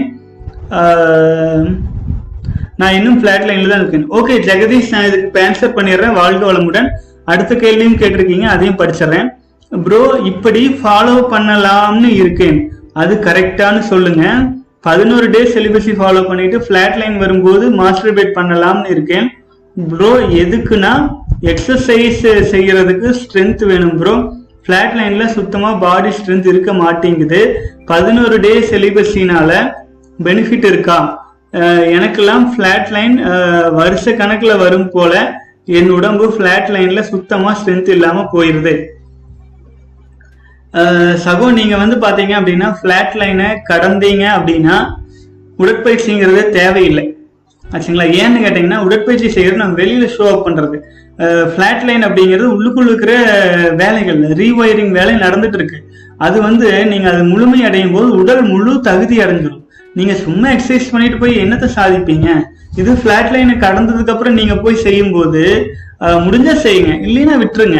உடற்பயிற்சி விட்டுருங்க. ஆனா செலிபஸை ஃபாலோ பண்றது பிளாட் லைன் சமயத்துல மட்டும் எந்த காரணத்திலையும் நீங்க மாஸ்டர்பேட் பண்ணணும்ட்டு போய் சிக்கிக்காதீங்க. ஏன்னு கேட்டீங்கன்னா இதுக்கு நான் ஏற்கனவே ஒரு விளக்கம் சொல்லியிருக்கேன். இப்போ வந்து நம்ம ஒரு சிறிய தவறுகள் நம்ம வாழ்க்கையில் செஞ்சிருக்கோம். அதுக்கு ஒரு சிறிய தண்டனையா ஒரு ஃப்ளாட் லைனை நம்மளை வந்து கூட்டிட்டு போய் ஒரு சிறையில வச்சிடுறாங்க. ஆச்சுங்களா? ஒரு சிறையில. அதாவது என்ன தவறு செஞ்சுட்டு போயிருக்கிறோம் அப்படின்னா நம்ம கூட இருக்கிற ஒரு அருமையான ஒரு நண்பரை வந்து ஒரு கோபத்துல ட்ரெயின்ல இருந்து கீழே தள்ளி விட்டோம். ஆச்சுங்களா? அதுக்கப்புறம் நம்மளே உணர்ந்து நம்மளே போய் இதாகி சிறைக்கு போயிடுறோம். இப்போ அதுதான் வந்து இப்போ செலிபஸி அப்படிங்கிறது நம்ம வித்து சக்தியை வந்து தேவையில்லாம வெளியேற்றி வெளியேற்றி வீணடிச்சாச்சு. அதை வந்து உணர்ந்து அதனால எனர்ஜி போகுது உடல் வீக் ஆகுதுங்கிறத உணர்ந்து இப்போ வந்து நம்ம இருக்கோம். அது உணர்ந்து செலிபஸை ஃபாலோ பண்றோம். அப்போ நமக்கு இதுவரை செய்த தவறுகளை சரி செய்வதற்காக ஒரு பிளாட் லைன் வருது. அப்போ அதாவது சிறையில் இருக்கிற மாதிரி. ஆனா அப்ப சிறைக்குள்ள போனதுக்கு அப்புறம் அங்க இருக்கிற காவலாளிகளை எல்லாம் நீங்க தடி எடுத்து அடிச்சீங்கன்னா உங்களுக்கு வந்து என்ன ஆகும் தண்டனை அதிகமாகும். புரிஞ்சுதுங்களா? தண்டனை அதிகமாகும்னு சொல்றதுக்கு என்ன காரணம்னா இப்ப நம்ம வந்து வீக்கா இருக்கோம். அதாவது உடல் உள்ளுக்குள்ள வேலை செஞ்சுட்டு இருக்கு. அதை பொருட்படுத்தாம நம்ம வித்து சக்தியை வீணாக்கும் போது அது என்ன ஆகுனா திரும்பவும் ஃபிளாட் லைனின் நேரத்தை ரொம்ப அதிகப்படுத்திட்டே போறோம். அதுக்கு தான் அதுக்கு வழிகாட்டி விடுங்க. ஆகவே ஃபிளாட் லைன் இருக்குன்னா அதை பொருட்டா நினைக்காதீங்க. உடற்பயிற்சி முடிஞ்சா செய்யுங்க முடியலன்னா செய்யாதீங்க. ஆனா ஃபிளாட் லைனுக்காக செலிபஸியை விட்டுற வேண்டாம். செலிபஸி நீங்க கண்டினியூ பண்ணிட்டே வர வர வர வர ஒரு குறிப்பிட்ட நாள் ஒரு நாற்பத்தி எட்டு நாட்கள் நீங்க தாண்டும் போது கண்டிப்பா ஃபிளாட் லைன்ல இருந்து நீங்க வெளியில வந்திருப்பீங்க. உடற்பயிற்சி செய்யும் அளவுக்காச்சும் தகுதியோட வெளியில வந்திருப்பீங்க. அதுக்கப்புறம் நீங்க கண்டினியூ ஒர்க் அவுட் எல்லாம் பண்ணலாம். அப்ப நீங்க பண்ணும்போது இப்ப நீங்க எழுபது கிலோ தூக்கிட்டு இருக்கீங்கன்னா அப்ப நூத்தி இருபது கிலோ கூட உங்களால தூக்கி எக்ஸசைஸ் செய்ய முடியும். அந்த அளவுக்கு உடல் இம்ப்ரூவ் ஆயிரும். ஆக்சுவலாக உடலின் கெப்பாசிட்டி அதிகமாகும். நம்ம கெப்பாசிட்டி அதிகமாக இருக்கும்போது அதில் நிறைய பொருள்களை போடலாம். நீங்கள் ஃப்ளாட் லைனை கடந்துட்டீங்க அப்படின்னா உங்களுக்கு கெப்பாசிட்டி அதிகமாகும். அப்போ நீங்கள் இன்னும் நிறைய எக்ஸசைஸ் எல்லாம் செய்யலாம். அதுக்கான வாய்ப்பு ஏற்படுத்தும். இல்லைன்னா நமக்குள்ள ஒரு குண்டு சட்டிக்குள்ளேயே குதிரை ஓட்டணும் அப்படின்னா ஃப்ளாட் லைன் வர வர வீணாக்கிட்டே இருக்கலாம். அதுக்கப்புறமேல் வந்து திரும்பவும் அதே குண்டு சட்டிக்குள்ளேயே போய் கொண்டிருப்போம் பெருசாக இம்ப்ரூவ்மெண்ட் இருக்காது. அதனாலதான் சொல்றேங்க வித்து சக்தியை ஒரு குறிப்பிட்ட வட்டத்துக்குள்ளே இல்லை இருக்கணுமா? இல்லை நம்மை நாம் விரிவடைந்து நம்முடைய கொள்ளளவை அதிகப்படுத்தி கொண்டு அடுத்த கட்டத்துக்கு முன்னேறணுமா? அப்படிங்கறத நீங்க தான் யோசிச்சு முடிவு பண்ணணும் சகோ. அப்படி பண்ணி நீங்க சோதனை முயற்சி பண்ணி பார்த்துட்டு திரும்ப திரும்ப செலிபஸிக்கு வந்துட்டு இருந்தீங்கன்னா வித்து சக்தி நீர்த்து போயிட்டே இருக்கும். அதனால வந்து பெரிய பலன் இல்லைங்க சகோ. வாழ்க வளமுடன். அடுத்தது வந்து பாத்தீங்க அப்படின்னா முபாரக். வெற்றிகரமாக பன்னெண்டாவது நாள் சகோ வாழ்க வளமுடன் முபாரக். இன்னைக்கு அநேகமா பதி மூன்றாவது நாள் இருப்பீங்க. வாழ்க வளமுடன். அடுத்தது ராம்ஷி வாழ்க வளமுடன் சகோ. அடுத்தது ஜெயபிரகாஷ் ப்ரோ நாம எல்லோரும் இட்லி மாவை இட்லி ஆக்குறோம் சிலிபஸில தேய்க்கிறோம். அது ஒரு காமெடி ஆகி போச்சுங்க. அதுக்கு நான் வேற ஒரு உதாரணம் சொல்லியிருக்க வேண்டியது. நான் யோசனை பண்ணிட்டு கடைசியில இது இதுதான் பிரச்சனை கேட்டீங்கன்னா இப்ப நான் உங்களுக்கு கேள்விக்கு பதில் சொல்லணும்னாலும் நான் எதுவும் ரிசர்ச் பண்ணிட்டு வர்றதில்லை. எதையுமே வந்து நான் வந்து ஒரு இயல்பா என்ன வருதோ அது வந்து நாம குருதேவர்கிட்ட வேண்டிட்டு இறைவன் கிட்ட வேண்டிட்டு சித்தர்கள் எல்லாம் நினைச்சிட்டு நம்ம வீடியோ ஆரம்பிச்சிடுறீங்களா? என்ன இயல்பா வருதோ வரட்டும் அப்படின்னு விட்டுறதுனால சில சமயம் வந்து இந்த மாதிரி இட்லி இட்லி குண்டான்றெல்லாம் வந்துருது. உதாரணம் மன்னிக்கவும் இதெல்லாம் நான் நாளாக நாளாக இம்ப்ரூவ் ஆயிரும்னு நம்பிக்கை இருக்குங்க. சரி பண்ணிடலாம். வாழ்க வளமுடன். கண்டிப்பா இட்லி மாவை இட்லி ஆக்குறோம். இட்லி ஆயிரும். கண்டிப்பா. வாழ்க வளமுடன். அடுத்தது Muthusamy Thangavel. For me this video will create revolution in Tamil Nadu if properly understand கண்டிப்பா சகோ நீ இன்றி கதி இல்லை விதி இல்லை என்று அந்த இது வருங்க. எனக்கு அந்த சிவாஜி கணேசன் வந்து அந்த முனிவரை நடிச்சது வந்து பாத்தீங்கன்னா சான்ஸே கிடையாதுங்க. எனக்கு அது ரொம்ப ரொம்ப ரொம்ப பிடித்த வாழ்க்கையிலேயே வந்துங்க. மறக்க முடியாத அந்த அந்த சீன் வைங்களேன். அந்த அந்த பாடல் வந்து எப்ப பார்த்தாலுமே வந்து எனக்கு இம்ப்ரெஷன் ஆகி நான் மறுபடியும் மறுபடியும் அது பார்த்துட்டே இருப்பேன். ஆச்சுங்களா? அதுக்காக நம்முடைய வாசகர்களும் அதை பாத்திரணும் அப்படிங்கிறதுக்காக நான் அது அந்த அந்த அந்த கான்டென்ட்டே நான் எடுத்து போட்டேனுங்க. அது வந்து எனக்கு யூடியூப்ல வந்து கிளைம் கமெண்ட்ஸ் எல்லாம் வந்துச்சுங்க கிளைம் அதாவது வந்து காப்பிரைட் கிளைம் எல்லாம் வந்துருச்சு. இருந்தாலுமே வந்து பாத்தீங்க அப்படின்னா நான் அதை கண்டிப்பா வந்து பார்க்கணும். போடணும் அப்படிங்கிறதுக்காக போட்டு விட்டேனுங்க. அதுதான் என்னோட வாழ்க்கையிலே வந்து ஒரு மிக முக்கியமான அந்த தவம்னா எப்படி இருக்கணும் எப்படி தியானம்னா என்ன மாதிரி செய்யணும் அப்படிங்கிறதுக்கு அந்த ப அந்த சிவாஜி கணேசன் ராஜரிஷியில் வர அந்த பாடல் வந்து ரொம்ப இன்ஸ்பிரேஷனாக இருந்துச்சுங்க. இந்த தியானமும் தவமும் செய்கிறவங்க வந்து அதை பார்த்தாங்கன்னா கண்டிப்பாக அது ஆழ்ந்த உணர்வு கிடைக்கும். வாழ்க வளமுடன். அடுத்தது செல்வன் தங்கராஜ் வந்து சொல்லியிருக்கீங்க. அன்பும் சிவமும் இரண்டென்பர் அறிவிலார். அன்பே சிவமாவது யாரும் அறிகிலார். அன்பே சிவமாவது யாரும் அறிந்த பின் அன்பே சிவமாய் அமர்ந்திருந்தாரே. வாழ்க வளமுடன் சகோ. ஹண்ட்ரட் பர்சன்ட் ட்ரூ இந்த சிவம் அப்படிங்கிறது வந்து பாத்தீங்கன்னா நம்ம வந்து அதனுடைய ஆழ்ந்த பொருளை வந்து உணர்ந்தோம்னு வச்சுங்களேன் நம்ம வாழ்ற வாழ்க்கையில எல்லாமே அன்பு தான் நிறைஞ்சிருக்கு. அது வந்து நம்மளால உணர முடியல.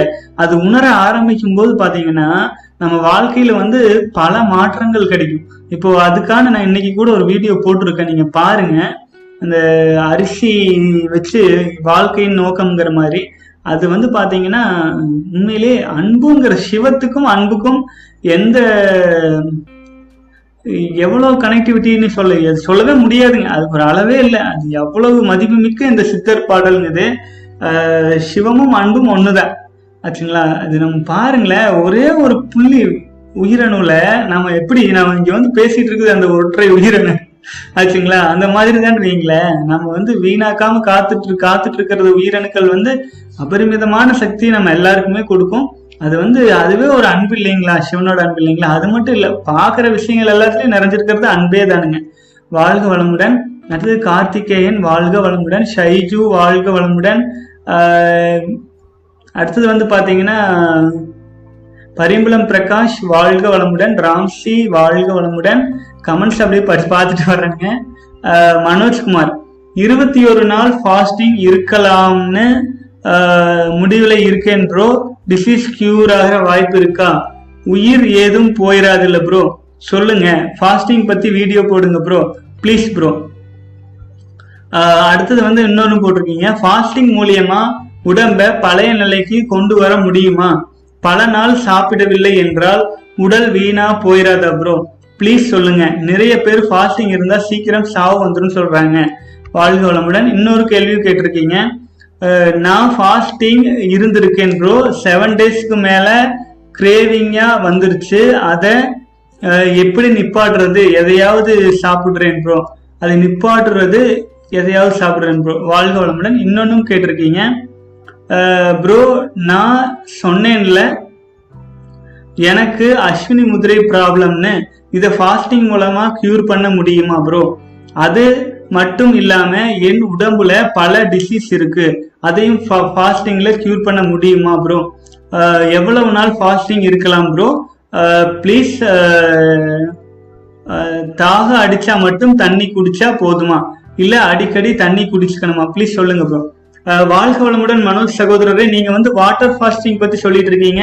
தண்ணீர் விரதம் இது வந்து பாத்தீங்கன்னா இருபத்தி ஒரு நாட்கள் இருந்தா போதும். அதுக்கு மேல வேண்டாங்க. ஒன்று ரெண்டாவது வந்து பார்த்தீங்கன்னா தாகம் அடிச்சா மட்டும் தண்ணி குடிங்க.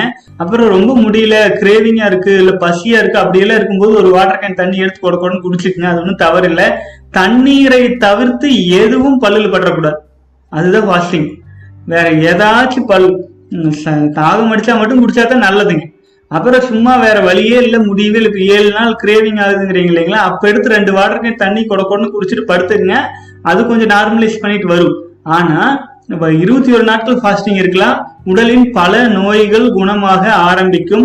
வாட்டர் ஃபாஸ்டிங் இருக்கும் பொழுது அதிகாலையிலும் மாலை நேரத்திலும் சூரியனை அரை மணி நேரமாவது சூரிய ஒளி நம் உடலில் படுற மாதிரி நம் கண்களில் படுற மாதிரி இருக்கிறது சிறப்பு. அது வந்து உடலில் உள்ள நோய்களை குணமாக்குவதற்கு மேலும் ஊக்கமாக இருக்கும். அந்த ஃபாஸ்டிங் இருக்கும்போது வித்து சக்தியை வீணாக்காமல் இருப்பது மிக மிக சிறப்பு. அது நாற்பத்தி எட்டு நாட்கள் வித்து சக்தி வீணாக்காம இருந்து பிறகு ஃபாஸ்டிங் இருந்தீங்கன்னா அது இன்னமுமே சிறப்பா இருக்கும்.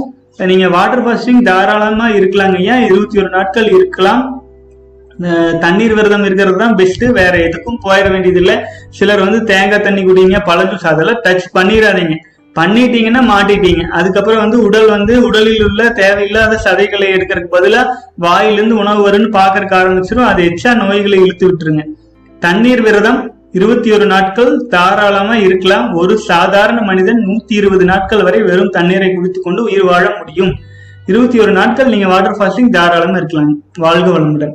ஏழு நாட்கள் இருந்திருக்கிறேன்னு சொன்னீங்க. இல்ல இருபத்தி ஒரு நாட்கள் தொடர்ந்து போக முடியல. ஏழு ஏழு நாட்களா வந்து நாம வந்து கண்டிப்பா ஏழு நாட்கள் ஏழு நாட்கள் கூட இருந்துட்டு வந்தாலே கியூர் ஆகுங்க. தவறில்லை.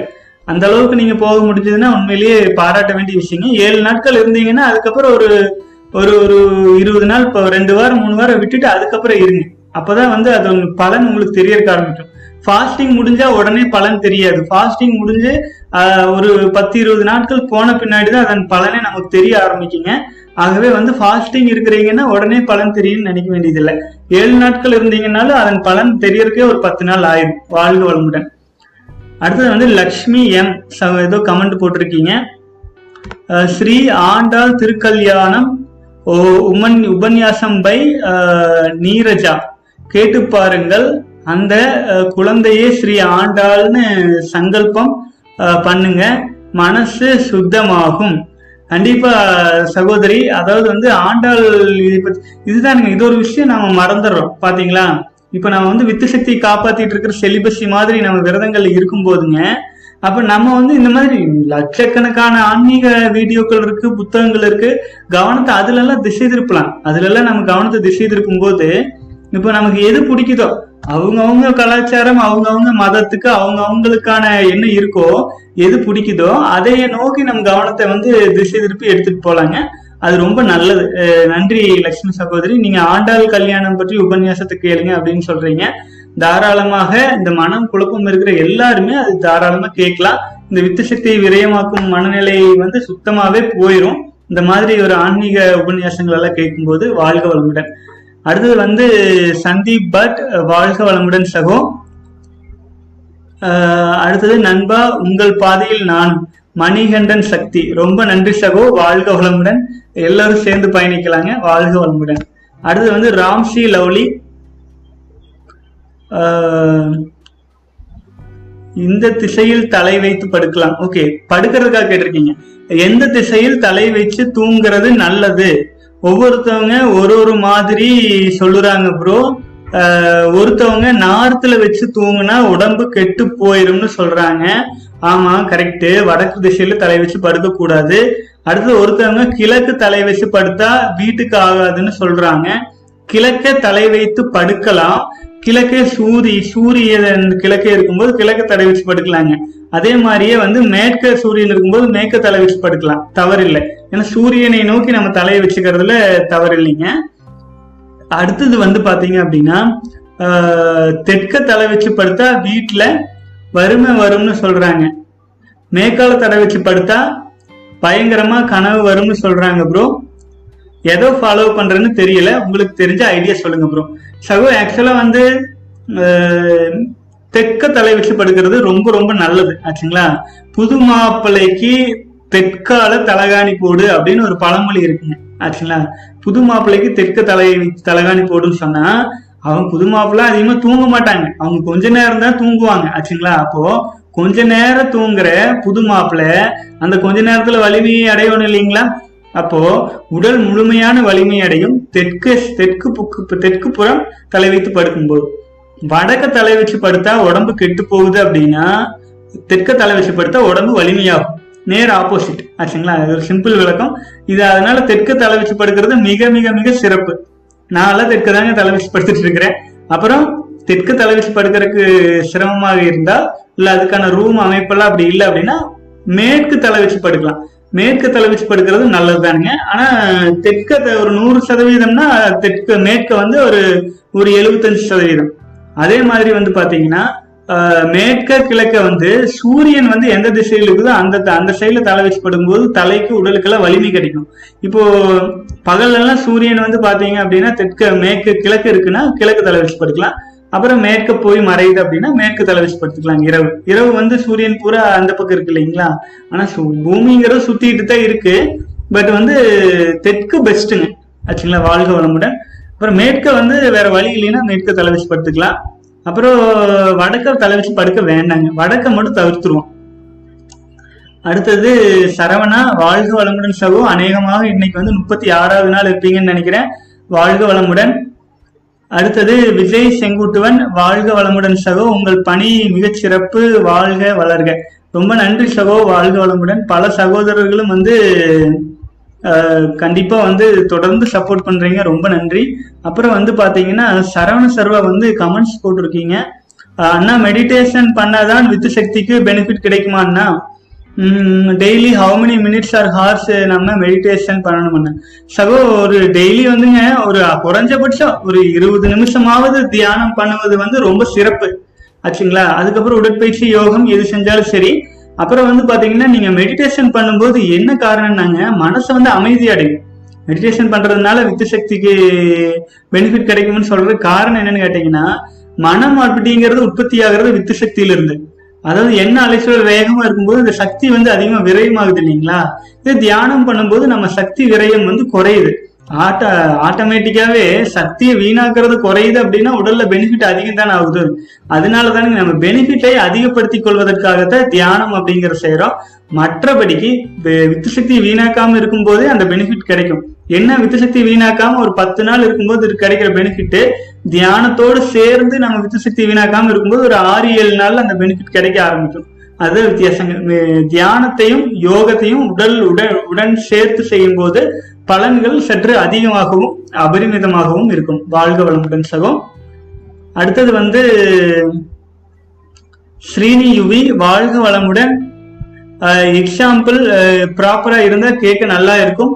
நிறைய பேர் பார்ப்பாங்க வீடியோ ரொம்ப நன்றி சார் கண்டிப்பா எக்ஸாம்பிள்ஸ்க்காகவே ஒரு வீடியோ போடுறதுக்கு முன்னாடி என்னென்ன எக்ஸாம்பிள்ஸ் சொல்லணும் அப்படின்ட்டு நான் சொல் என்ன யோசனை பண்ணிட்டு இனிமேல் போடலான் இருக்கிறேங்க. எனக்கே வந்து கொஞ்சம் எக்ஸாம்பிள்ஸ் கொஞ்சம் மாறி போயிருச்சு ஒரு சில வீடியோக்கள்ல அது சரி பண்ணிக்கலாம். வாழ்க வளமுடன். அடுத்தது Pariyambalam Prakash. Okay sir I will do it sir வாழ்க வளமுடன் சகோ. ரொம்ப நன்றி. அடுத்தது வந்து மித்ரன் மகேஷ். அநேகமாக இன்னைக்கு வந்து நீங்கள் ஏழாவது நாள் வாழ்க வளமுடன் வாழ்க வளமுடன் சகோ. அடுத்தது வந்து தவக்குமார் கேள்வி கேட்டிருக்கீங்க. கண்கள் மூலம் எனர்ஜி ஸ்பெண்ட் ஆவது எப்படி என்று ஒரு வீடியோ போடுங்க ப்ளீஸ் அண்ணா. எமர்ஜென்சி இந்த வீடியோ கிடைச்சா எனர்ஜி சேவ் பண்ணி ஃபிளாட் லைன் சீக்கிரம் முடிச்சிட்டு சிலிபஸை சக்ஸஸ் பண்ண ஹெல்ப்ஃபுல்லாக இருக்கும். ப்ளீஸ் அண்ணா. கண்டிப்பா தவக்குமார் சகோதரரே நீங்க கேட்டதுக்கு வந்து ஒரு வீடியோ நான் போடுற கண்கள் மூலமா வந்து எனர்ஜி எப்படி வீணாகுது அப்படிங்கிறத நான் வந்து கொஞ்சம் ரிசர்ச் பண்ணிட்டு பிறகு நம்மளும் வந்து இயல்பா என்னென்ன தோணுதோ எல்லாமே சேர்த்து கண்கள் மூலமாக வீணாகும் எனர்ஜிக்கு ஒரு தனி வீடியோ நீங்க கேட்டதுக்காக போட்டிருக்கோம் வாழ்க வளமுடன். அடுத்தது சிவ ஆத்மா அன்னை இருபத்தி ஐந்து நாட்கள். வாழ்க வளமுடன் சகோ ரொம்ப சந்தோஷமா இருக்கு. போக போக உடல் பசியை விட ஆத்ம பசி அதிகமாக உள்ளது. கண்டிப்பா சகோ கண்டிப்பா. வித்து சக்தி அதிகமாக அதிகமாக. அது வந்து எனர்ஜி மேல் நோக்கிய முன்னேற்றம் அடைகிறதுனால இந்த கீழான எண்ணங்கள்ல இருந்து நம்ம வெளியில வந்துருவோம். ஆன்ம பசி தானாகவே அதிகரிக்கும். அந்த ஆன்ம பசிக்கு நாம நாம வந்து அதுக்கு சரியான தீனி போடும்போது அந்த உடலும் மனமும் மேலும் வலிமை அடையும். வாழ்க வளமுடன் சகோ. அடுத்தது செல்வன் தங்கராஜ். வாழ்க வளமுடன். Vijay Senguttuvan. Even after forty eight days make sure put at least one video per day கண்டிப்பா சோ கண்டிப்பா நான் வீடியோ போடுறேங்க. வாழ்க வளமுடன். அநேகமா இன்றைய தினம் வந்து பேசுறதெல்லாம் முடிச்சிட்டேன்னு நினைக்கிறேங்க. Uh, ஒரே ஒரு சகோதரருக்கு வந்து நம்ம வந்து பதில் சொல்ல முடியவில்லை. அது ரெண்டு மூணு நாளா கேட்டுட்டு இருக்கிறதா சொல்லியிருக்காருங்க நவீன் ராக்கர்ஸ்ங்க. நவீன் ராக்கர்ஸ் ஆறு ஒரு நிமிஷம் முப்பத்தி ஆறாவது நாள் வீடியோ எடுத்துங்க. அதுல ஏதோ ஒரு கேள்விகள் மிஸ் ஆகி விட்டதா சகோதரர் சொன்னாரு. நான் வந்து அதை எடுத்துட்டு அதுக்கும் ஒரு பதில் நான் சொல்லிடுறேங்க. வாழ்க வளமுடன். முப்பத்தி ஆறாவது நாள் வீடியோ ஓப்பன் பண்ணிட்டேங்க. கமெண்ட்ஸ் ஓப்பன் பண்ணிட்டேன். அப்போ எந்த சகோதரருக்கும் நான் பதில் சொல்லவில்லை அப்படின்ட்டு கேட்டுட்டு இருக்கிறதா சொன்னாருங்க. ஒரு நிமிஷம். நவீன் ராக்கர்ஸ். நவீன் ராக்கர்ஸ் ஒரு கேள்வி கேட்டிருக்கீங்க. அண்ணா காயக்கல்பு பயிற்சியின் போது ஒரே செக்ஷுவல் தாட்ஸ் வருது அண்ணா. உடம்பு உஷ்ணம் ஆகுது சகோ காயக்கல்பு பயிற்சி செய்யும் போது ஓகே இன்னொரு கேள்வி கேட்டிருக்கீங்க அதையும் படிச்சிடுறேன். அண்ணா உங்க ஃபிளாட் லைன் எப்படி நீங்க ஃபேஸ் பண்ணுனீங்க? உங்களுக்கு எத்தனை நாள் ஃபிளாட் லைன் பீரியட் இருந்துச்சு? என்ன மாதிரி மனநிலை இருந்துச்சு உங்களுக்கு? ஓகே வாழ்க வளமுடன் சகோ. இதுக்கும் பார்த்துடலாம். இதுக்கு நான் ஆக்சுவலா பதில் சொல்லிட்டேனுங்க. இன்னொரு கேள்வியும் கேட்டிருக்கீங்க. ப்ரோ வீடியோ டைம் அதிகப்படுத்தினா மோட்டிவேஷனல் ஸ்டோரி ஒரு மணி நேரம் போடுங்கன்னு சொல்லியிருக்கீங்க. வாழ்க வளமுடன். ஆக்சுவலாக வந்து நவீன் ராக்கர்ஸ் வந்து நாம் கேள்விக்கு பதில் சொல்லவில்லை அப்படின்னு ஃபீல் பண்ணியிருந்தாருங்க. அதுக்காக முப்பத்தி ஆறாவது நாள் அது ஓப்பன் பண்ணி அவர் என்னென்ன கேட்டிருக்காரு அப்படின்னு பார்த்துட்டு பதில் போடலான்ட்டு பார்த்தனுங்க. அது என்ன கேட்டிருக்காரு அப்படின்னா இன்னொரு முறை நான் அதை லைட்டாக படிச்சுட்டு அவருக்கு பதில் சொல்லிடலாங்க அதாவது எனக்கு வந்து ஃப்ளாட் லைன் எவ்வளோ நாள் இருந்துச்சு அப்படின்னு கேட்டிருக்கீங்க. சகோதரர் ஃபிளாட் லைன் வந்து பார்த்தீங்க அப்படின்னா நான் வந்து ஃபேஸ் பண்ணும்போது பல பத்து நாட்கள் கடந்து வந்தேனுங்க. அதாவது ஒரு பதினேழு பதினேழு பதினெட்டு வயசுல இருந்தே பல பத்து நாட்களை கடந்து வந்து இரண்டு வாரங்களை கடந்து வந்து எல்லாத்துலேயுமே இதுதான் ஃபிளாட் லைன்னு தெரியாது ஆச்சுங்களா? எனர்ஜி நல்லா இருக்கும்போது காப்பாத்திக்கிட்டே வருவோம். அப்புறம் ஒரு ஃபிளாட் லைன் மாதிரி வரும்போது அது ஃபிளாட் லைனா என்னன்னே நம்மளுக்கு தெரியாது. அப்ப என்ன பண்ணிடுவோம் பாத்தீங்கன்னா உடல் சோர்வா இருக்கும்போது வேலைக்கெல்லாம் போயிட்டு வந்துட்டு அந்த உடல் சோர்வெல்லாம் வரும்போது பாத்தீங்கன்னா நம்ம வீக்கா படுத்திருக்கும் போது வித்து சக்தியை விரயமாக்கும் பழக்கம் உள்ள பதிவு இருக்கிறதுனால பிளாட் லைன் வரும்போது வித்து சக்தி வீணாக்குறதுக்கான தூண்டுதல் வந்து ஏதோ ஒரு விதத்துல மிஸ் ஆயிரும். இப்படியே வாழ்க்கை வந்து தொடர்ந்து போக போக பட்டுப்பட்டு இரண்டு வாரம் மூன்று வாரம் இருபது நாட்கள் அதெல்லாம் வரும்போது கடைசியில வேதாத்திரி மகரிஷி தியான வகுப்புகள்ல சேர்ந்துக்கிறதுக்கான ஒரு வாய்ப்பு கிடைச்சதுங்க. அப்படி ஒரு வாய்ப்பு கிடைக்கும் போது அதுலேயும் வந்து ஓரளவுக்கு சிறப்பாக பயிற்சிகள் வந்து தொடர்ந்து அதாவது எங்க எங்கெல்லாம் பயிற்சிகள் நடக்குதோ அங்கே போயிட்டே இருக்கிறது. சனி ஞாயிறு அப்படின்னாவே வந்து தவ மையங்கள்ல போய் இப்போ வந்து எல்லாரும் கூட சேர்ந்து தியானம் பண்ணுறதே வேலையாக இருந்ததுங்க. அது நான் மெயினாக அப்படி போனதுக்கு காரணமே வந்து பார்த்தீங்கன்னா வித்து சக்தி அந்த ரெண்டு நாள் வீணாக்காமல் இருந்துருவோம். ஆச்சுங்களா? வித்து சக்தி வீணாக்காம இருந்துருவோம். அப்புறம் விபாசனா கிளாஸ் பத்து நாள் போடுவாங்க. எங்கேயாச்சும் போட்டாங்கன்னு வைங்களேன் நமக்கு கேப் கிடைச்சது வேலை இல்லாம இருந்துச்சு அப்படின்னா உடனே வந்து சரி பத்து நாள் அங்க போய் கொண்ட பத்து நாள் வித்து சக்தி காப்பாத்திரலாமே அப்படின்ட்டு நம்ம அதை காப்பாத்துறதுக்காக ஓடி ஓடி தெரிஞ்ச மொழிய எதுக்காக காப்பா ஆனா அது காப்பாத்துறதுனால ஒரு பெனிஃபிட் கிடைச்சதுன்னு தெரிஞ்சது. அப்புறம் வந்து அது ஓடி ஓடி தெரிஞ்சுட்டே இருந்த காலத்துல இந்த ரிசர்ச் பண்ண பண்ண பண்ண கடைசியில தான் வேதாத்ரி மகரிஷியினுடைய புத்தகங்கள் எல்லாம் என்னதான் போட்டிருக்காரு? யோகா பண்றோம் தியானம் பண்றோம் காயகல்பம் பண்றோம் எல்லாம் பண்றோம். ஆனா எல்லாரும் மாதிரி தான் சுத்திட்டு இருக்கோம். கண்ணாடி பயிற்சியும் பண்ணி பாக்குறோம் எல்லா பயிற்சியும் பண்ணி பாக்குறோம் நாலு நாள் நல்லா இருக்குது. அந்த ஒரு நாள் தான் பவர் இருக்குது. ஏன்? என்ன காரணம்னு பார்க்கும்போதுங்க எல்லாத்துக்கும் அடிப்படையில் இந்த வித்து சக்தி தான் அப்படிங்கிறது. தெரிஞ்சோ தெரியாமையோ அதையவே தான் நம்ம தேடிட்டும் இருக்கிறோம் அப்படிங்கிறது புரிஞ்சுதுங்க. அப்புறம் அவரும் வந்து வேதாத்திரி மகர்ஷி சொல்லும் போதும் வித்து சக்தியின் அளவையும் தரத்தையும் பொறுத்தே வாழ்க்கை அமையும் அப்படின்ட்டு சொன்னதுனால அதற்கான தேடல்கள்ல வந்து முழுமையா கவனம் செலுத்திட்டு இருந்தேங்க. அது வந்து எனக்கே நினைவில்லைங்க. ஆச்சுங்களா? ஆனா வந்து பெரும்பாலும் தொண்ணூறு நாட்கள் நூத்தி இருபது நாட்கள் நூத்தி எண்பது நாட்கள் ஸ்ரீக்கெல்லாம் கடந்து கடந்து வந்து அப்புறம் கடைசியில நம்ம திரும்பவும் வந்து பாத்தீங்கன்னா சில இன்னொரு ஆறு மாசத்துக்கோ இந்த மாதிரி பயிற்சிகள் செய்யலாம் அப்படின்னு யோசிக்கும் போது போன வருஷமே நான் போட்ட வீடியோ. பாத்தீங்கன்னா தெரியும். ஒரு வருஷத்துக்கு முன்னாடி தான் இது ஸ்டார்ட் பண்ணதுங்க எல்லாரும் சேர்ந்து ஸ்டார்ட் பண்ணலாம் அப்படின்ட்டு இந்த வீடியோ கிரியேட் பண்றதுக்கான என்னோட ஆபீஸ் ரூம்ல வந்து எல்லாமே ரெடி பண்ணி வச்சிருந்தேங்க. எல்லாம் ரெடி பண்ணி அதுக்கு மெட்டீரியல்ஸ் எல்லாம் வாங்கி அதுக்கு ஒரு பத்தாயிரம் செலவு பண்ணி எல்லாம் ரெடி பண்ணிட்டு ஆனா அது நான் கண்டினியூ பண்ண முடியலைங்க. ஏன்னு கேட்டா நான் வித்து சக்தி வந்து வீணாக்கல பட் வந்து மற்ற வேலைகள் பிஸ்னஸ் பார்க்க வேண்டியதா இருக்கு. அப்புறமேல் வந்து பல பல சிக்கல்கள் தொழில் சிக்கல்கள் எல்லாமே இருந்ததுனால நம்ம உட்காந்து பொறுமையா இந்த மாதிரி வீடியோ போட முடியல. இப்ப இந்த கொரோனா வந்ததுனாலங்க எல்லாமே இழுத்து மூடியாச்சு. ஆச்சுங்களா? எல்லாம் இழுத்து மூடியாச்சு. மனசு வருத்தப்பட்டுட்டு இருந்தா பிரயோஜனம் இல்லை. நம்ம வாழ்ற வாழ்க்கை எத்தனை நாள் இருக்கிறோமோ அது யாராச்சும் பயனுள்ளதா இருக்கணும்ட்டு வீடியோ போடுறதுக்கு ஆரம்பிச்சாச்சு. நீங்க கேட்ட கேள்விக்கான பதில் இதுல வந்திருக்கான்னு தெரியலைங்க. எவ்வளவு நாள் என்னால அறுத்திட்டு சொல்லவே முடியல. பிளாட் லைன் பீரியட் எவ்வளவு நாள் வந்துச்சு அப்படின்ட்டு. பாத்தீங்கன்னா அது வாழ்க்கை முழுவதுமே அது தொடர்ந்து வந்துட்டு இருக்கிறதா தான் நான் ஃபீல் பண்றேங்க இப்போ ஒரு ஒரு நாற்பத்தி எட்டு நாட்கள் கடந்து வரும்போதே ஒரு ஐந்தாறு நாள் பிளாட் லைன் கடக்காமலாம் வர முடியாது. ஆச்சுங்களா? ஏன்னா உடல் சரியாகணும்ல. நம்ம சாப்பிட்ற சாப்பாடு ஜீரணமாகணும் இல்லைங்க இந்நேரம் வயிறு ஃபுல்லாவே இருக்குங்களா? ஸ்டொமக் ஃபுல்லாவே இருந்துச்சுன்னா அந்த இடத்துல அதுக்கு அது கேன்சரா மாறிடும் இல்லைங்களா? அது வந்து செரிக்கணும்ல. உடல் செரிக்கணும்ல. நம்ம வித்து சக்தி இருபது நாள் சேமிச்சிருக்கிறோம் அப்படின்னா அந்த சேமிச்ச வித்து சக்தி அதுக்கப்புறம் உற்பத்தி ஆகிற வித்து சக்தி எல்லாம் உடல் வந்து அதை ஏத்துக்கணும்ல. கொள்ளளவு அதிகப்படுத்தணும்ல. அதுக்காக வர்றதா ஃபிளாட் லைன் அதனால அதை பெரிய குழப்பமா எடுத்துக்க வேண்டாம் அப்படிங்கறத நான் தொடர்ந்து சொல்லிட்டு இருக்கிறேங்க. அடுத்தது வந்து நீங்க இன்னொரு கேள்வி கேட்டிருக்கீங்க அதுக்கும் பதில் சொல்லிட்டு இதை முடிச்சுக்கிறேன். ஆனா காயக்கல்ப பயிற்சி பண்ணும்போது ஒரு செக்ஷுவல் தாட்ஸ் வருது ஆனா அப்புறம் உடம்பு உஷ்ணமாகுது. சகோ நீங்க காயக்கல்ப பயிற்சி பண்றீங்க. அப்போ உங்களுக்கு வந்து செக்ஷுவல் தாட்ஸ் வருதுங்கிறீங்க. ஏன்னு கேட்டீங்கன்னா காயக்கல்ப பயிற்சி செய்வது வந்து மூலாதார சக்கரத்தில் செய்யறோம் மூலாதார சக்கரத்தில் செய்யும் போது நமக்குடைய எண்ணங்கள் மைண்ட் எல்லாமே மூலாதார சக்கரத்தில் இருக்கு. ஆகவே அந்த மாதிரியான தாட்ஸ் வருது.